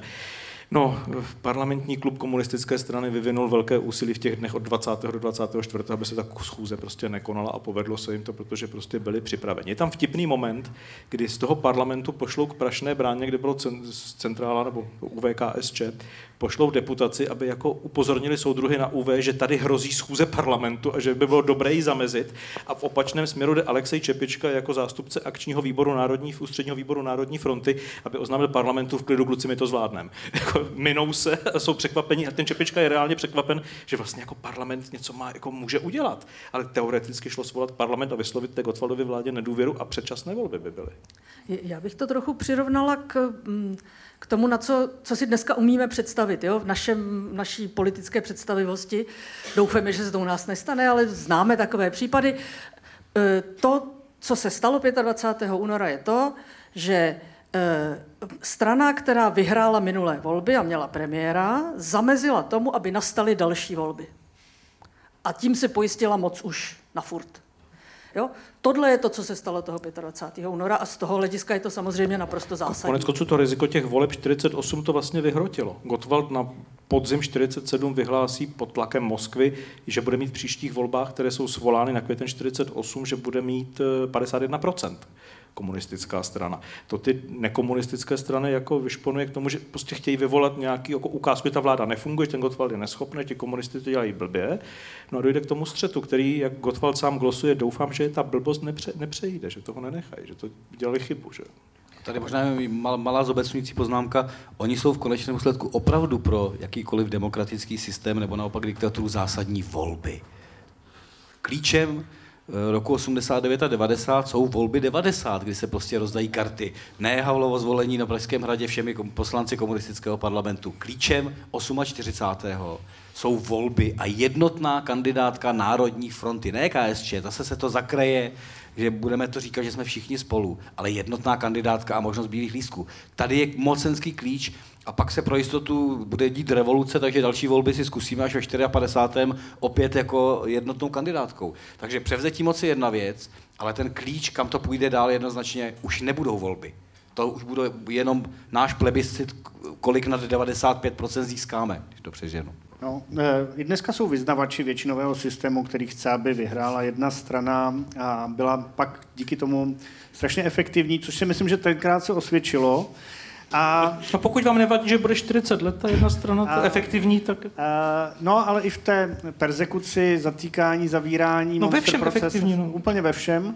A a tak mě zajímá, kdy se jak rychle kdo začal probouzet vlastně, když berem, že teda bylo možná vysvětlitelné to okouzlení bojem proti reakci, ten úsek 45 a 48, tak že jeden z prvních, který emigroval, byl Pavel Tigrit, ale jak se to začalo lámat eh, trošku víc a mimo jednotlivce nebo vůbec? Není na to podle mě dobrá odpověď, protože to jsou už tak eh, různorodé skupiny, různorodé osudy. Tady nenastane, nenastane nějaký jako měsíc M nebo půl rok P, kdy všichni řeknou, nebo ti, kteří se měli probudit, možná bychom museli pracovat s tou vlnou emigrace. To je asi jediné takové kvantifikovatelné, ale i uvnitř to je příliš různorodé právě na univerzitách, v konkrétních místech, úřadech, v církvích dokonce. Eh, je to příliš mnoho světů, kdy každý to vnímá opravdu jinak a v, v, v různém čase právě třeba církve, které nepadly, se snaží jedna do 49. než postupně internují a, nebo zavřou biskupy a to probuzení je ostré. U některých dalších, pokud v 48. rychle nezdrhli, byli by zatčeni. Je to prostě hodně, hodně různorodé. A někdo hledá ty cesty, jak tím jako prokličkovat, jako hromádka třeba. Jo? Uh, ono, uh, mně vždycky zase připadá, uh, že nejzajímavější z určitého hlediska není ani tak, co kdo dělal 25. února nebo v únoru 48, ale jak posléze v těch následujících letech reagovali na tu celou řadu různých možností, různých cest, ona ta doba není tak dobře probádaná, abychom jako je uměli všechny tady hezky vymenovat, ale když třeba jako pracuju tady prostě s tím materiálem, s kterým já jsem pracovala, tedy s českými historiky a e, historičkami umění, tak tam jsou nejrůznější strategie, e, kdy někdo si uvědomí, že byl zneužit, stáhne se a už přestane úplně vystupovat a jiný Bůh ví, co si uvědomí, ale pokračuje v kariéře a to tak, že v paměti toho oboru zůstane jako člověk, který nikdo dneska mi nevěří, že byl v komunistické straně až do roku 1970, protože všichni ho mají jako toho úžasného, báječného, skvělého člověka. Jo? A pak jsou tam další, kteří do té strany nevstoupí, ale chtějí pracovat ve svém oboru. Jo? Je to opravdu velká spleť nejrůznějších věcí a jenom chci podotknout, že ta komunistická strana sama umožňovala v, tak jako do roku 52 um, aby lidi změnili názor a vystoupili z ní, aniž by to komukoli bylo přičítáno potom jako v jeho dalším životě jako problém. Naopak, tam ta retorika byla taková, oni, že jo, oni, eh, po únoru 48 členů KSČ ještě přibylo. Nucený nábor. mm, no, prostě jich Soci, přibylo. Sociálně demokratická a, výměna legitimací. A oni, tak. takže ta strana potom zastavila přijímání s tím, že prostě nechce, aby vstupovali do ní ti, kdo to berou jako výtah k moci, tam v tom jednom roce a udělali se jedny prověrky. A pak za další tři roky další prověrky. A ve všech těchto situacích měli ti, kdo do té strany z nadšení nějakého vstoupili, eh, možnost říct, já vlastně, vlastně tak úplně nejsem přesvědčen a nestalo se mu nic velkého. V tomhle ohledu mimochodem těch prověrek, jako četné množství zábavy skýtají regionální archivy, ty místní organizace KSČ, to, tam to jde až do, do těch míst, jako do těch obcí, kde se to musí prověřovat a tam třeba jako někdo se pohoršil, jsem bádal Liberecko takhle a tam se jako prohoršování, jak to, že tady ten největší kulak, co tady měl největší statky, je v komunistické straně a to je rok 49-50 a oni se ho pozvou, říkají, jako proč jsi komunista? Říká, já jsem potřeboval honební lístek, abych měl, tak komunisti mi ho zaručili, tak jsem vstoupil ke komunistům. Prostě chtěl chodit po svém revíru a dál střílet, no, tak byl komunista. Jako to do těchto těch absurdních rovin až vlastně. Čili spíš asi jde o to, kdo i po procesech z let 50-52 v té straně zůstal. A když teda nebudete slušní a řeknete nějaká ukázková jména, a, aby jsme si ilustrovali nějaké konkrétní osudy eh, toho, jak se s tím kdo vypořádal, Já myslím, že už jako- dobře nebo špatně. Rozumím, já myslím, že takový vlastně hezký příklad po tom ro- roce 48 nebo na počátku 50. let je vlastně případ Jaroslava Seiferta, když se budeme že těch jako intelektuálů nebo lidí z kultury, z umění.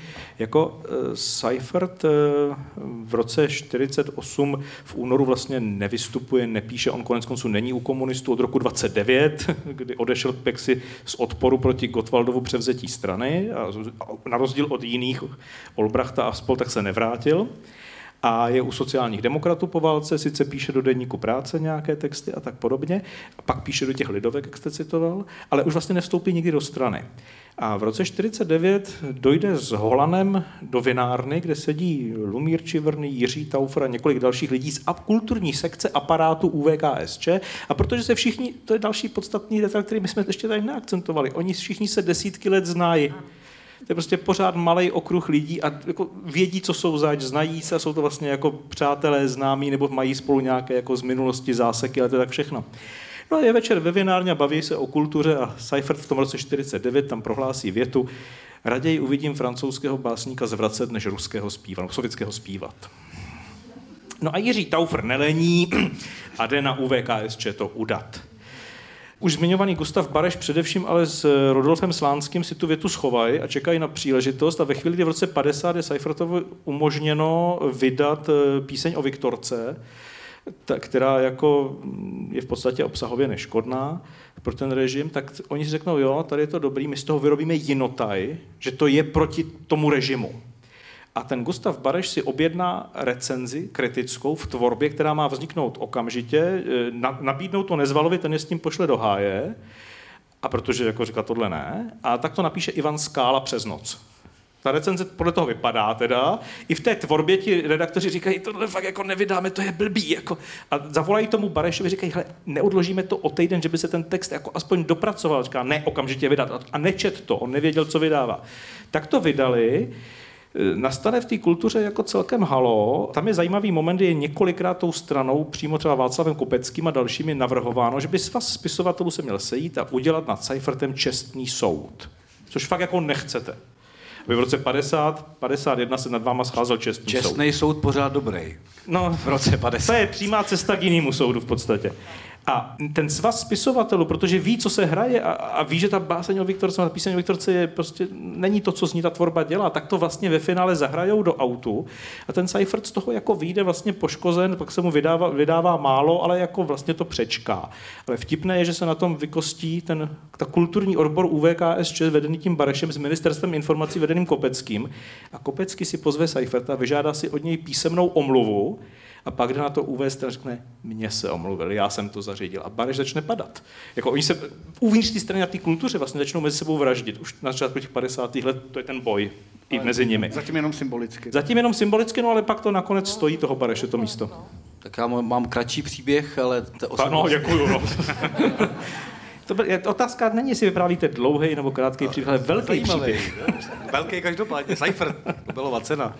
Nejenom zase krátký pohled, protože již zmíněný Pavel Kohout a mnoho jeho životů mezi 50. lety, 60. lety, chartou, eh, 90. lety a dneškem, kdy sám sobě dělá životopisce. Když modelujete svůj život, je to vždycky jistota. No potřebujete. Teď jsem si schválně kvůli tomu četl jeho rozhovory na téma únor 48, začátek 50. let. Strašně zajímavé, jak on se omlouvá reflektuje to. Napsal knihu, vítěz, napsal divadelní hru, vítězný února, je to moc pěkné, ale já jsem seděl na nějaké obhajobě jednoho z našich studentů, bude to krátký, nebojte. A vezmu tu mikrokapitolku po tom únoru, on odjede jako kulturní ataše do Moskvy, v rámci našeho vyslanectví, pak se vrátí. A co mě zaujalo, co jsem v paměti fakt neměl, on je v letech 50 až 52 šéf-redaktor Dikobrazu.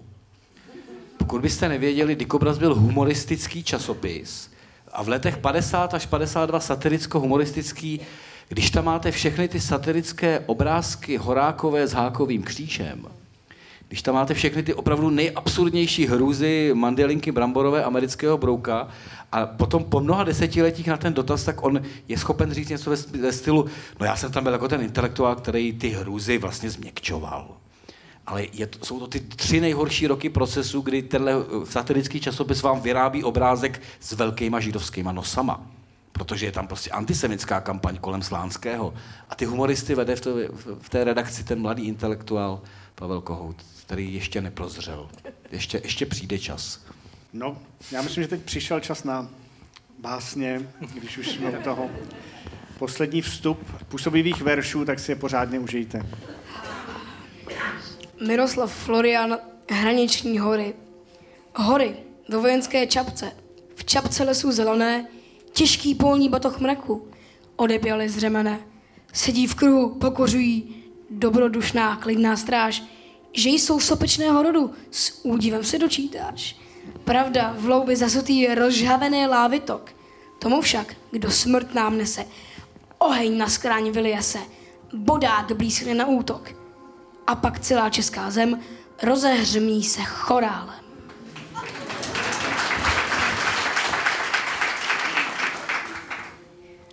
Jan Alda, Vánoční 1951. Do našich ulic připutoval les a osiřelým stromkům chce se k dětem nabit, aby jim provonili štědrý den.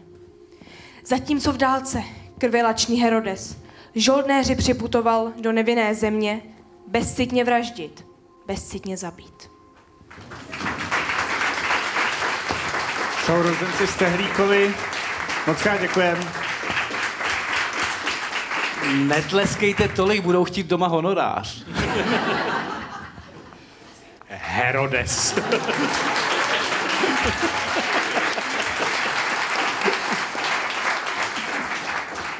No a my jsme se přenesli do důsledků února svým způsobem. A to je bezcitně zabít, bezcitně vraždit, i když tak to myšleno nebylo v té působivé básni. A, a tam se to začalo opravdu uh, vyvíjet uh, tragicky a šlo o život. A co to teda uh, s tou populací udělalo a jak rychle se teda kdo probouzel, když se všichni znali, tak vlastně ti, co se znali, tak jich bylo čím dál tím míň postupně a ten soused občas zmizel a buď to byl ve vězení, nebo uh, skončil na popravišti, a což přece s těmi lidmi něco dělat asi muselo.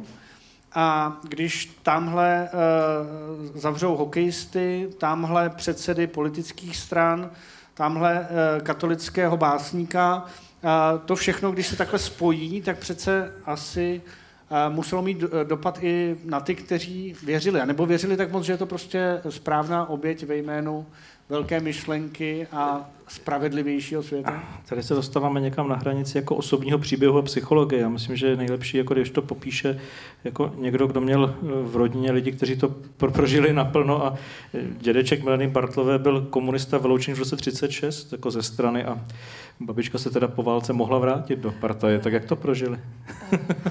Pardon za nahrávku. No, to, ano, tomu se neříká nahrávka. Tak za vyvolání.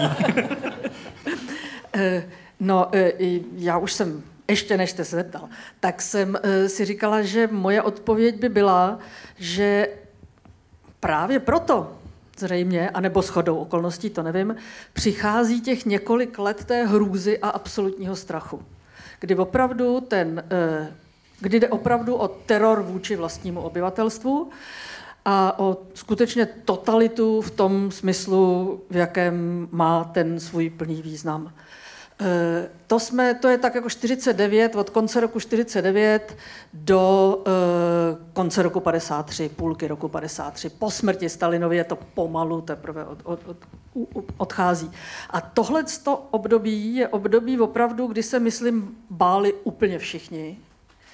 A to takže o život, když zazvonil zvonek, aniž by byla domluvená návštěva, tak se všichni báli.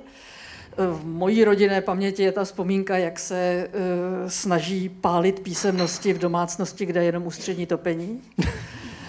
A, e, Šlo a to ta pomalu. země, e, a, a když se teda jako přesunu k těm, k těm historickým pramenům, tak tam člověk vidí, jak opravdu jako toto bylo to období, kdy ta země byla neprodyšně uzavřená.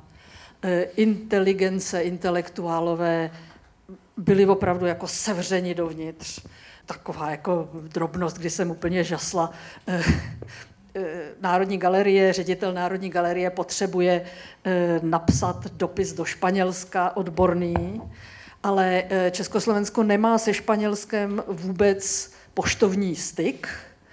A on to řečí tak, že jeho dávný přítel je v té době čes, pražský Němec, Svoboda, je profesorem dějin umění na Vídeňské univerzitě a on píše do té Vídně, protože to do roku 1954 Rakousko obsazené Sovětským svazem, to byla blížší země, tam se dalo napsat, aby on to za něj vyřídil s tím Španělskem.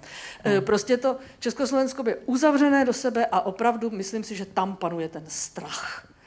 A potom eh, teda mezi lety 53-56 se to pozvolna začne jako nějakým způsobem uvolňovat. Ale ten strach má nepochybně tu funkci, aby eh, právě cokoliv komukoliv dojde, tak aby nic nedělal na venek.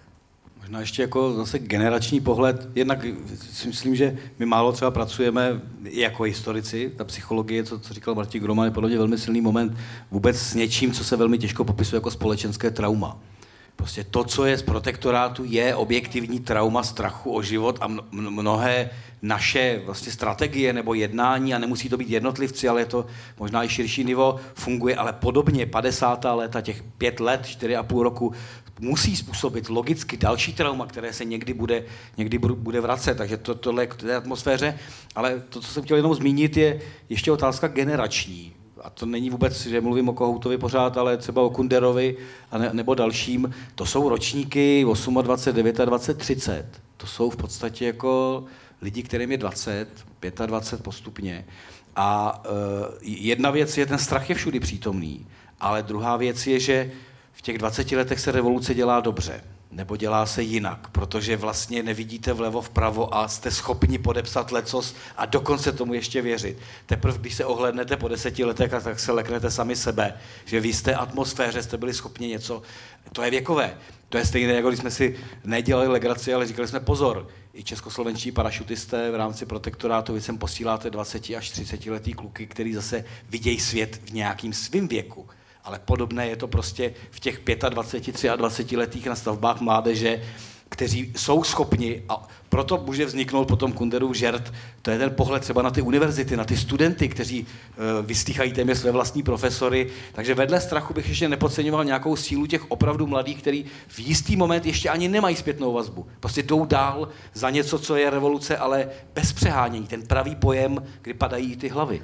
Já jsem tady mluvila o té skupině, my všichni, co spolu mluvíme, chodíme spolu do kavárny na víno, eh, jsme z pravidla kulturní levice, eh, ať už komunistická nebo nekomunistická, předválečná. Eh, jo, to byla ta skupina, o které lze říct, že se teda jako všichni znají v té kavárně. Jo.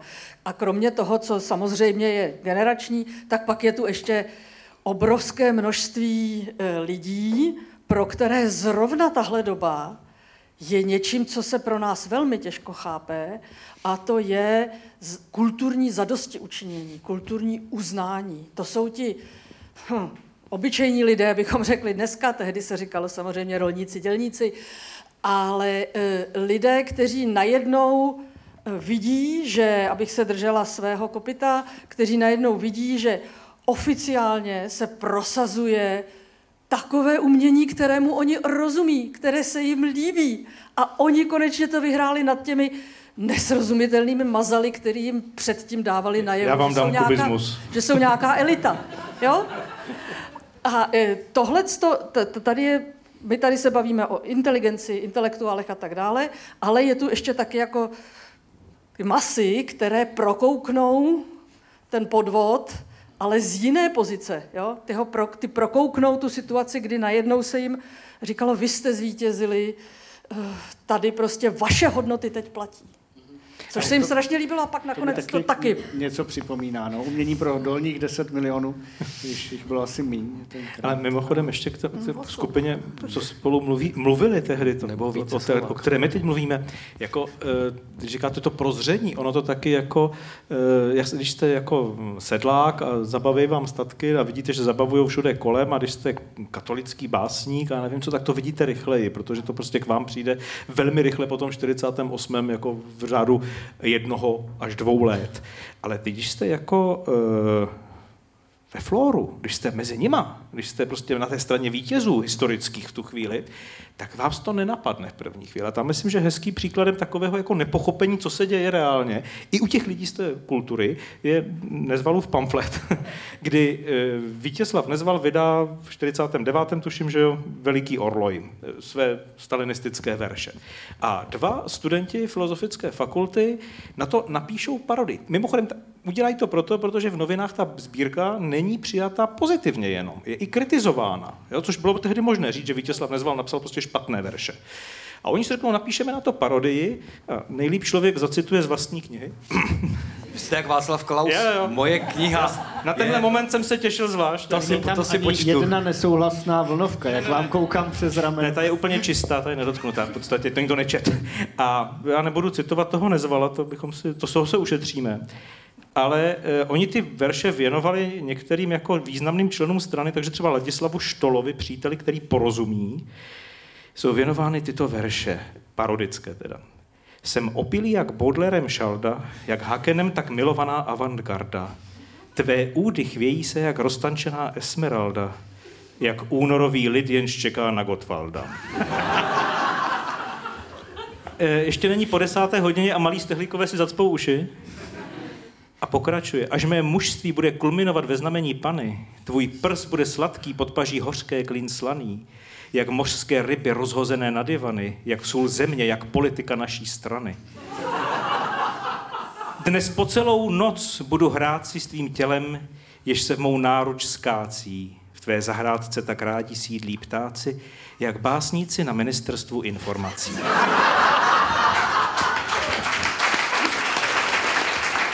Nikdy jsem si nemyslel, že to budu říkat veřejně. Ale, ale tyhle verše oni napíšou a donesou to, proto o tom mluvím. No, byli ob... členové strany. Mnohem hůř. Oba dva členové strany mladí. Donesou to do redakce kulturní politiky, kterou vede EF Burian. Sedí tam mimochodem dědeček zde přítomné Mileny Bartlové jako zahraniční, eh, šéf zahraniční rubriky v tu chvíli. Eh, a tam si na to sesednou, takhle se zasmějou a udělají si osm kopií. Během několika dnů ty kopie se dostanou do Rudého práva, do rozhlasu, do všech, jako do mnoha redakcí v Praze a vyšetřování následně nelze jinak. Eh, prokáže, že to četlo 70 novinářů, kteří to šířili mezi sebou, z čeho 68 bylo členy strany. Udal to jeden. A kulturní politika je proto pak zakázána a zavřena, protože i ten Burian, který se tomu jako hlasně zasměje a v roce 49-50 mu nepřijde podezřelé, že dělat si takhle legraci z nezvala je možné, tak jsou prohlášení za trockistickou skupinu a vezmou jim časopis.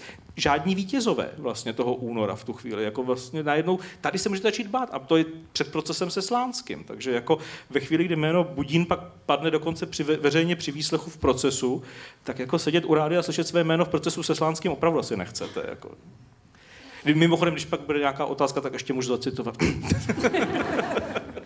Ehm, to bylo návodné doporučení, eh, tak schválně, kdo se ozve. My se blížíme postupně k závěru a já eh, bych to využil k společ- s názvem vašeho podcastu.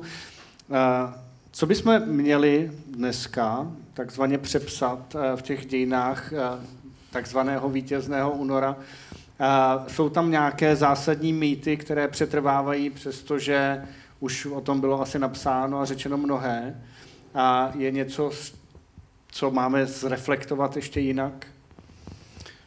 Já možná budu muset spíš jenom schrnout možná dva momenty, které tady už padly eh, a které si zasluhují, aby se dostali do toho našeho přepsání v rámci chápání té situace. Jeden moment je, my nejsme schopni pochopit ten únor, ty dny už vůbec ne, protože o, o ty vlastně nejde, eh, bez té zkušenosti v, války. Prostě to je jedna věc, která by se měla neustále propojovat, protože atmosféra, vnímání, strategie, prostě bez tohle nepochopíme, co se děje v těch třech letech, protože to je hluboce zakotveno, včetně traumata dalšího. Jeden moment. A druhý, který si možná neříkáme schválně, protože ono by co s tím, včetně těch 50. let částečně, nebo rozhodně jejich začátku, je, že my to opravdu, a budu se opakovat, bereme jako nějakou, nějaké uzmutí nějakou skupinou lidí, která si vzala moc a méně se bavíme o míře podpory. Protože to jako kdyby relativizovalo, že ty komunisti byli fajn. I když vás podporují miliony lidí, pořád můžete být zločinec. Jenom si zkusme ten rozpor jako vzít a nechat ho na tom stole a ten únor ho nemá. Pořád je v něm spíše ta Gotwaldova parta.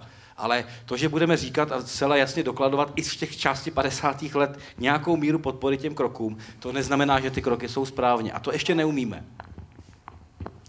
Já si myslím, že jako pokud bychom ten únor měli nějak jako vyprávět jinak, než se dodnes učí a vypráví, tak eh, že bychom museli vyprávět právě v té kontinuitě, protože ten příběh není... Ono už těch pět dní té vládní krize, když se podíváte, co se každý ten den v té politice děje po celé republice a hlavně v tom mocenském centru, tak každý z těch kroků by v dnešní době stačil na pád vlády. Jako jenom to, že prostě by tady byla vláda, která zakáže, aby vyšly některé noviny v jeden den. Prostě nevyjdete.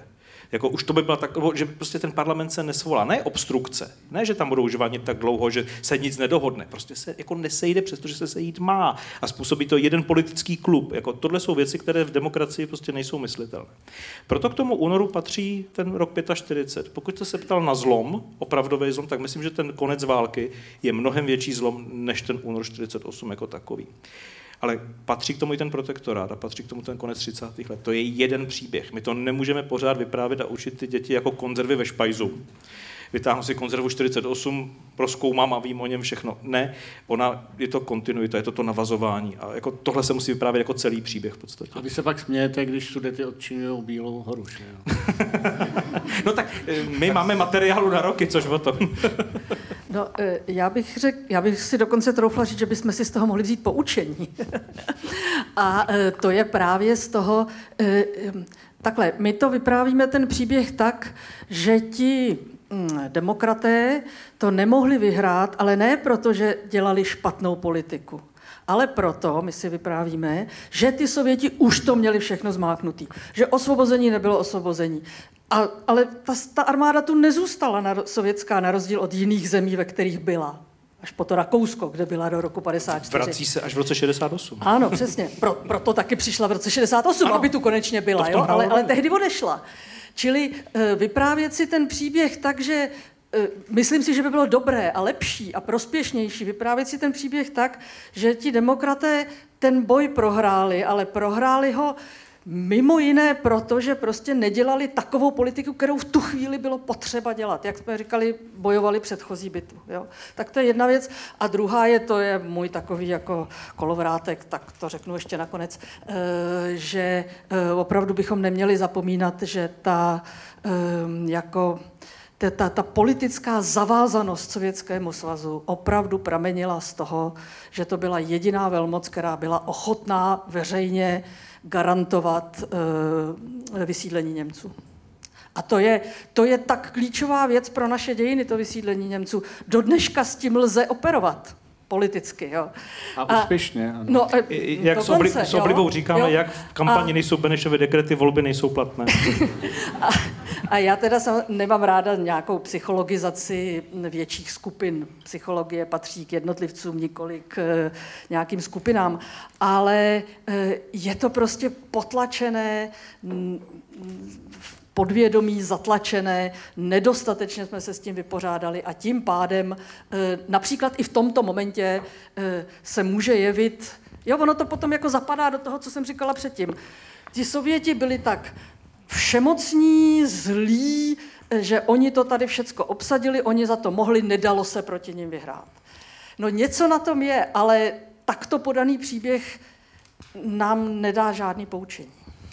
Pokud byste chtěli, to, to jako, abychom ty demokraty jako nepeskovali jenom tak jako mm, z výšky těch dějin, které už jsme viděli, a to tak pokud chcete jako ukázku toho, jako jak jednají v těch krizových dnech, tak ve chvíli, kdy Gottwald a jeho parta z Vily zakládá akční výbory nebo iniciuje tenhle vznik, vytváří lidové milice, vlastně nátlakové silné skupiny, které opravdu v těch ulicích jsou vidět, konají tu revoluční práci v tu chvíli, tak Petr Zenkel, předseda národních socialistů, ten, který má vést tu opozici, tak jede do Lančkrouna převzít čestné občanství, které navíc nedostane a vyženou ho.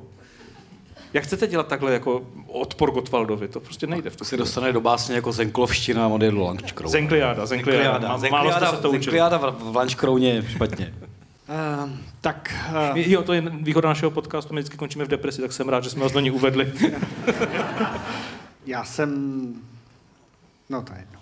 Uh, Povedlo se. Já každopádně bych to přiblížil k tečce a moc děkuji za uh, všechny postřehy, které tu zazněly a mm, jsme domluveni, že dáme ještě prostor publiku. Eh, z technických důvodů vás poprosím přihlásit se, kdo bude chtít. A já zopakuju tu vaši otázku, aby byla správně nahraná. Eh, padla tu otázka na to, jakou rolu hrály soudy v té době.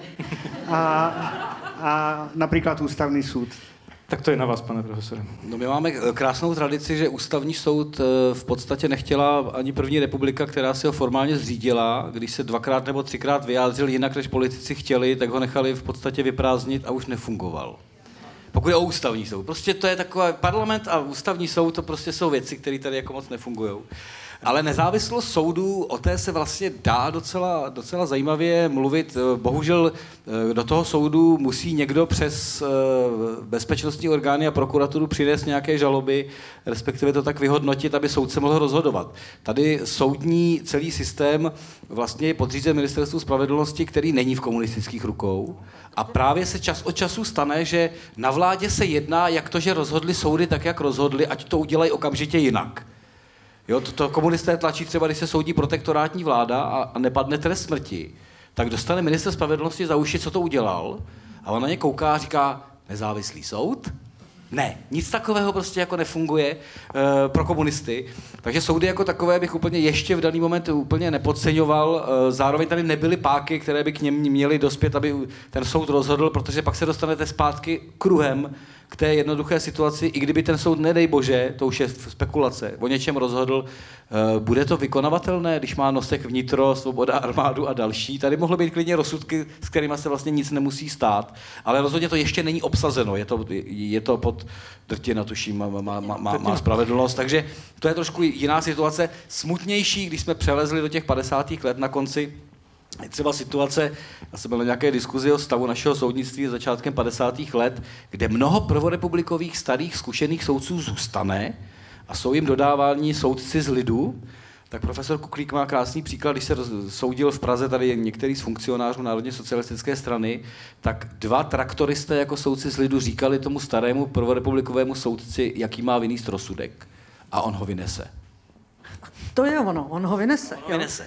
Mně prostě vždycky připadá, když se mluví o uh, procesech s Horákovou, o všech těchto těch procesech, že jedna otázka málo kdy zaznívá, jak je možné, že ta soudní moc byla ochotná, že se vůbec našel soudce, který to tam statoval a hrál. Tam je právě zajímavá ta poznámka pana profesora v tom, že výraz, určitá část z nich, než nastoupili ty vycvičení soudci z lidů už úplně, měla tu tradici první republiky a v podstatě fungovala dál v tom režimu i v těch 50. letech. To jsou ty kontinuity. To je něco, co se můžeme bavit i o tom, jak fungovala tahle země v soudním systému soudců po roce 1990. Mimochodem, ta vaše otázka jde po institucích. My v tu dobu nemáme ani druhou komoru parlamentu. Jo, prostě ten, ta scéna je úplně jiná, než my jsme dneska zvyklí. Ty jako váhy a protiváhy, jak se říká v politické teorii, ty tady nejsou. Jako tady je prostě jedna těžká váha, což je Národní fronta, ta zalehne celý dvůr a hotovo. Jako, jo, a to v roce 45. Ale mimochodem k té činnosti jako mezi policií ovládanou teda Noskem, komunistou a soudem ovládaným teda národním socialistou Drtinou. Hezký příklad je takzvaná Voňavková aféra nebo Krabičková aféra, kdy třem demokratickým ministrům přijdou bomby do úřadu a vyšetřuje se to a policie, zbor národní bezpečnosti tedy, pod Noskem, nevyšetří nic. A ministerstvo spravedlnosti pod drtinou udělá vlastní vyšetřování a zjistí, že na těch krabičkách jsou otisky krajského tajemníka komunistické strany Sosnara, který je zároveň poslancem parlamentu, že celé to přišlo z Olomoucka, že to můžou asi místní komunisté a stane se to jednou z rozbušek v té vládě, která potom vlastně vede k té krizi. Jako to je jeden z momentů, který hrotí tu situaci, protože jak to, že to drtina vyšetřuje, když prostě zbor národní bezpečnosti policie nic nevyšetřila. Že? A, a nevstane se nic. To vyšetřování skončí samozřejmě po únoru 48, hádejte jak. Když ještě navážu na ty soudce, kteří v 50. letech uh, vlastně pokračují uh, v té činnosti a nevzepřou se, hraje tam roli strach, že teda budou taky na lavici obžalovaných potom? V jejich argumentaci, pokud se dožili třeba 90. a byli vyšetřováni v konkrétní roli, tak eh, zaznívá tohle jako zásadní. Je, když jsem četl, musím zopakovat babický případ, který jsem dělal, ty soudci dva přežili, ty z lidu. Říkali, my bychom se ocitli na druhé straně, my jsme museli. A vlastně vůbec se o tom jako dál nechtěli bavit, argumentovali vlastně vlastním strachem v tom systému. Dobře, dobře řekl jste si o to samé, a to jméno vyslovím. Říkal jsem si, že dneska se toho jako vyhnu a že nechám tady Zápotockého řádit. Ale jako v, roce, v 68. roce, když jako dojde k vystřídání Dubčeka, tedy Novotného za Dubčeka, a je to takzvané lednové plénum, tak vždycky ti členové ústředního výboru se rozdělili do svých přidělených organizací a vysvětlovali těm místním nebo přiděleným prostě, co se jednalo na UVKSČ. A František Kriegel eh, je tady. Děkuji. Já jsem ho čekal u Milic, ale Ne, jsem si říkal, Milice, to není intelektuální téma. ale eh, je přidělen mimo jiné k základní organizaci na ministerstvu spravedlnosti. Takže on jde mezi soudce vysvětlovat, co se děje ve straně v lednu 68. A proti němu sedí soudci, kteří soudili Slánského, Horákovou, Kulaky, a to takže od Prahy po Ostravu. Tam je pět mimo jiné soudců, kteří jsou v tom protokolu zaznamenáni, kteří byli u těch soudů, kteří vynášeli ty rozsudky. Většina z nich vítá tu změnu, říkají, konečně se to vrací kam má, já se cítím jako za mladých let, svobodně můžeme cokoliv říkat. Ten Kriegel říká, ale vy nesete zodpovědnost za procesy 50. let a velkým tématem dneška je rehabilitace. A mě do konce života nepřestanou pálit ty viny, které my máme na těch lidech, které jste nespravedlivě soudili.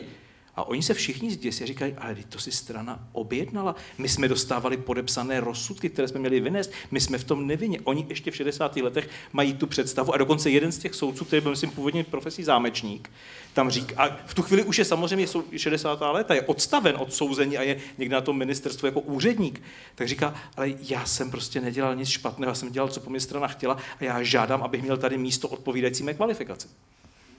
Asi zámečníka teda, nebo nevím. Ale, jo, jako, ti lidé byli jako do velké míry nekritičtí sami k sobě samozřejmě. No, to je otázka té individuální odpovědnosti, které se... Tak to neviděli teda. Nikdo nedobere.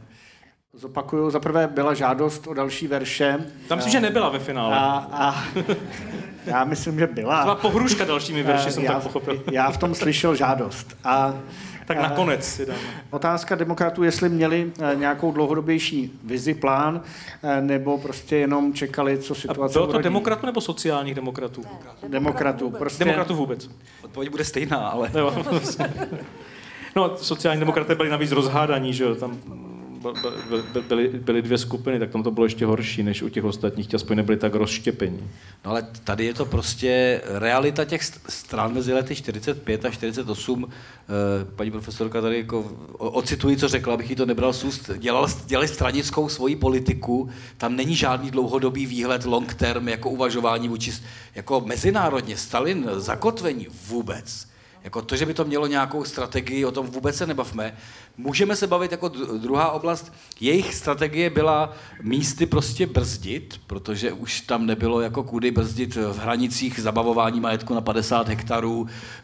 Lidová strana nedělala nic jiného, než eh, obcházela všechny, aby církev nepřišla o majetek, když to trošku jako přeženu. Ale jsou to ty konkrétní partikulární zájmy, které vůbec nemají nějaký přesah. Eh, prostě o, o, oni to hřiště měli malé, které si sami vytyčili, na kterém fungovali a to, že se tady valí dějiny, kdybychom trošku přehnali jako jinudy, dokonce právě ani kolem Marshallova plánu. Tam nenastane něco, kdyby se řekli, a pozor, a teď je zlom a my jsme na východě. Vůbec nic se nestane v rámci mezinárodní strategie. A ještě tady nepadlo vlastně, nebo padla málo, nebo jsem ho skoro neslyšel, jedno jméno, to není teda naše oblíbené, ale kdo je vlastně minister zahraničí? No, jaká je role Jana Masaryka? Jaká je role člověka, který letí s, s Gotwaldem do té Moskvy, který v podstatě funguje, jak funguje. To tady vůbec nepadlo v tom mezinárodním zakotvení. On není stranicky nikomu odpovědný, on je to ten jeník, pardon, jeníku, ale v podstatě bavme se o tom, jakou máme mezinárodní strategii. No tu dělá vevnitř Clementis jako státní tajemník prostě eh, na ministerstvu zahraničí. Tu dělají Španěláci, který, který nechají obsadit ministerstvo zahraničí v rámci, v rámci komunistů. Takže ano, máme nestranického ministra zahraničí, ale zahraniční politiku si pěkně hlídá Gottwald eh, se svými věrnými. Dáme další příležitost pro otázku. Tam ještě byla někde vzadu jedna, pak, pak vás vím. Tak úplně na konci.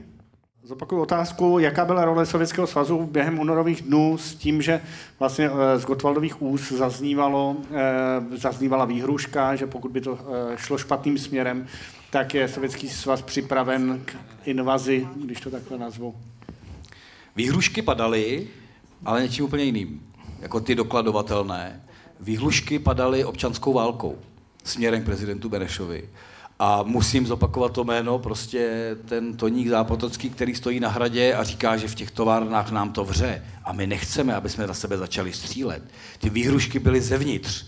Samozřejmě Sověti měli potřebu v rámci Zorina, jeho, jeho, jeho návštěvy a jednání s komunisty do toho nějak zasahovat, ale uh, role Sovětského svazu, ten, ten pátý bod, je pomoc Sovětského svazu, pro který to vyhráli, proto jsem říkal, že je svým způsobem spíše úlitba než realita. Gottwald je následně po únoru víceméně kritizován, že neudělal pořádnou revoluci a že šel buržoazním parlamentním způsobem, že převzal moc nerevolučně, že Sověti by si to představovali možná a někteří drsňáci jako Julius Duriš nebo František Kriegel, ty by klidně stříleli do lidí. Je Ale tak. Sověti v tomhle nehrají ani tu chybu. I, I to je na hraně jako pochybnosti, zda se tou rudou armádou vůbec argumentuje. Ono se argumentovalo armádou československých dělníků takhle to řeknu, to je ten hlavní nátlakový přes radu odborů, závodní rady, lidové milice, zbraně, které jsou zevnitř a třeba Benešův děs objektivně jako dokladovaný občanské války, protože on taky nahlíží do světa a co se vám děje v Polsku? Armia krajová versus prostě rudí, to může vypadat podobně, aby než nechce občanskou válku. Takže jestli byly výhrušky, tak byly zevnitř. A když se podíváte do pozdějších vzpomínek pak těch demokratů, které píšou v exilu, tak tam samozřejmě všichni mají tu Zorinovu návštěvu Prahy v těch dnech. Jako všichni tam mají. Otázka je, do jaké míry to, že přijel Zorin, v nich tehdy vyvolalo paniku, že tady prostě jsou Sověti, vstupují k nám i takto jako mocensky a budou to ovlivňovat zákulisně. A do jaké míry to pak používají po letech jako argumentaci jako zpětně. To my nejsme schopni rozklíčovat už dneska. Že? A je to ta paměť, kterou každý pracujeme nějakým způsobem, nějakou strategii a hold eh, říct, bylo to předem dané, přijel i Zorin, je samozřejmě jako eh, úleva, když nemusíte říct, zvorali jsme to. No. Ale vlastně tady platí věc, která jako nepadla, nebo platí historický fakt, a bude to znít zvláštně, že to budu říkat, ale uh, únor 48 je opravdu hvězdnou hodinou Klementa Gottwalda, kdy on za ty tři roky uh, politiky v téhle republice dokázal zorganizovat se svými věrnými uzmutí moci, včetně podpory, o které jsme hovořili. Ale říkám to proto, že v daný moment on toho živého vojáka rudé armády nepotřebuje. A je si tím jist, že to zvládne zevnitř. Tady byla někde ruka. Mm-hmm. Tak jedna nebo dvě poslední otázky, dám ještě příležitost, pokud... Po, po... Já jsem pouze chtěla podat žádost, jestli pan Roman má ještě v rukávu nějaké ty verše. Jo, jo, tak verše trvají, tak jenom... Verše budou nakonec. Aby zůstala příležitost. Tak tamhle, tamhle ještě jedna, tak dáme poslední otázku tamhle na konci. Co na to František Kriegel? Tak my, my, my jdem. Aby jsme nepřetekli do 26. února. Tak, ne. E, oblíbený jako takový jako bonmot praví, že kdybychom eh, neměli v únoru 48 lidí jako František Kriegel, nepotřebovali bychom lidi jako František Kriegel v srpnu 68. E, já si myslím, že to není pravda do jisté míry, e, protože to staví ty dvě situace do rozporu. Jedno dobro, jedno zlo, bílá, černá. Takhle to není. Kriegel, a nebyl v tom rozhodně sám, v té komunistické straně, měl od začátku, od 20. 30. let, velice jednoduchou utopistickou představu, že jako ten, kdo přinese dobro pro lidi, bude komunismus. Že to je ta cesta ke spravedlivé společnosti. A té nespravedlnosti viděli kolem sebe dost, ať už doma v Haliči, nebo potom za republiky tady, hlavně na konci 30. let a konec konců válka to všechno potvrdila, zpečetila. A tak uvěřil tomu, že tohle je možné. Ano, pomáhal tomu se zbraní v ruce a byl mnohem radikálnější než mnozí jiní, protože byl prostě frontový bojovník a bylo to v něm jak v koze. Jako, takže to udělal, protože tomu věřil. Ale kritický k tomu začíná být poměrně záhy po únoru. Právě ve chvíli začíná ta strana ze široka nabírat ty lidi, nutí lidi ke vstupu do strany a tak dál. To totiž neodpovídá tomu ideálu. Komunista má být komunistou z přesvědčení. To je to, co Kriegel chce. A Pražské jaro on pak jako nevidí a nevnímá jako liberalizaci nebo demokratizaci. Tyhle pojmy u něj skoro nenajdete. Ani, ani moc vlastně reformou. On to vnímá jako renesanci. Jako návrat k tomu ideálu, že on říká, lidé nám znovu mají věřit. My máme udělat všechno pro to, aby nám důvěřovali. Samozřejmě nejde tak daleko, že by to chtěl prověřit ve svobodných volbách. To se tak daleko by nikdy nedošel sám. Ale Tohle je postoj Františka Krígla. On je dost složitý v tom, že my se dneska do toho asi těžko můžeme vcítit. Jo, lidé naší generace, našeho světa to, tohle asi nemůžou přijmout a e, procítit to tak, jak to prožívali lidé jako on. Ale je to ukázka jako opravdu e, reálného bolševika, který tak skutečně jako se snažil žít a ten ideál si v sobě pěstoval vlastně až do toho disentu, kdy věří k tomu, že ten komunismus znovu může povstat tentokrát v západní v Evropě v eurokomunismu, což už je jako zcela utopické. Ale prostě to nikdy vlastně neopustil. Tak tohle na to František Kriegel. Stačilo? Tak, děkuji. Takže končíme ideály, což je vlastně strašně hezký, že? No a kam to vedlo? no právě. To bylo hodně ironické z mé strany. E, tak e, já bych to uzavřel. E, chtěl bych poděkovat za vaši pozornost. No a e, děkujeme e, paní profesorce Bartlové.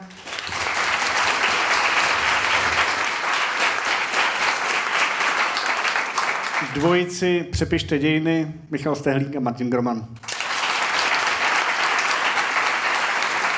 A největší potlesk bych ještě poprosil pro Viktorii a Jana Stehlíkovi.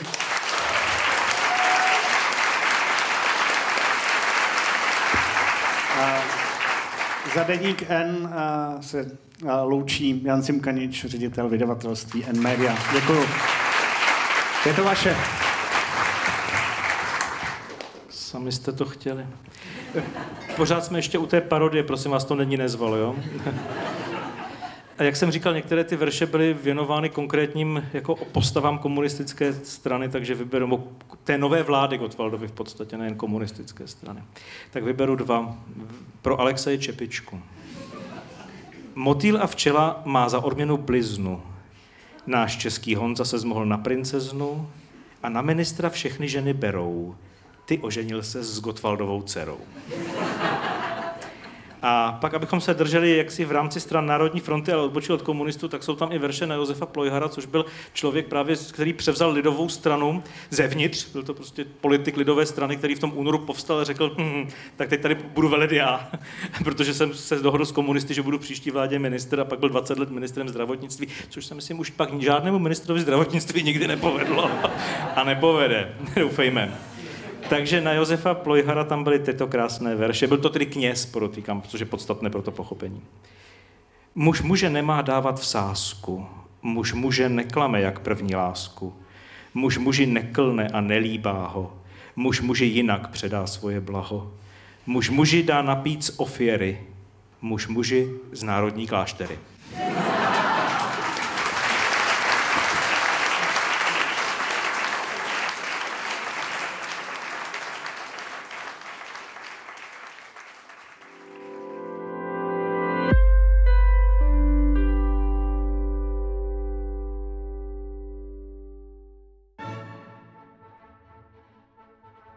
Smetanova Litomyšl, národní festival s dechberoucím géniem loci. 34 pořadů voní tématem krásných časů Bel Epoch. Litomyšl jimi vykvete počátkem letošního léta. Česká filharmonie s Tomášem Netopilem, Otelo, Prodaná nevěsta, Schenbergovi písně z Guré a mnohé další. Vstupenky v prodeji od 1. března. Smetanova Litomyšl CZ.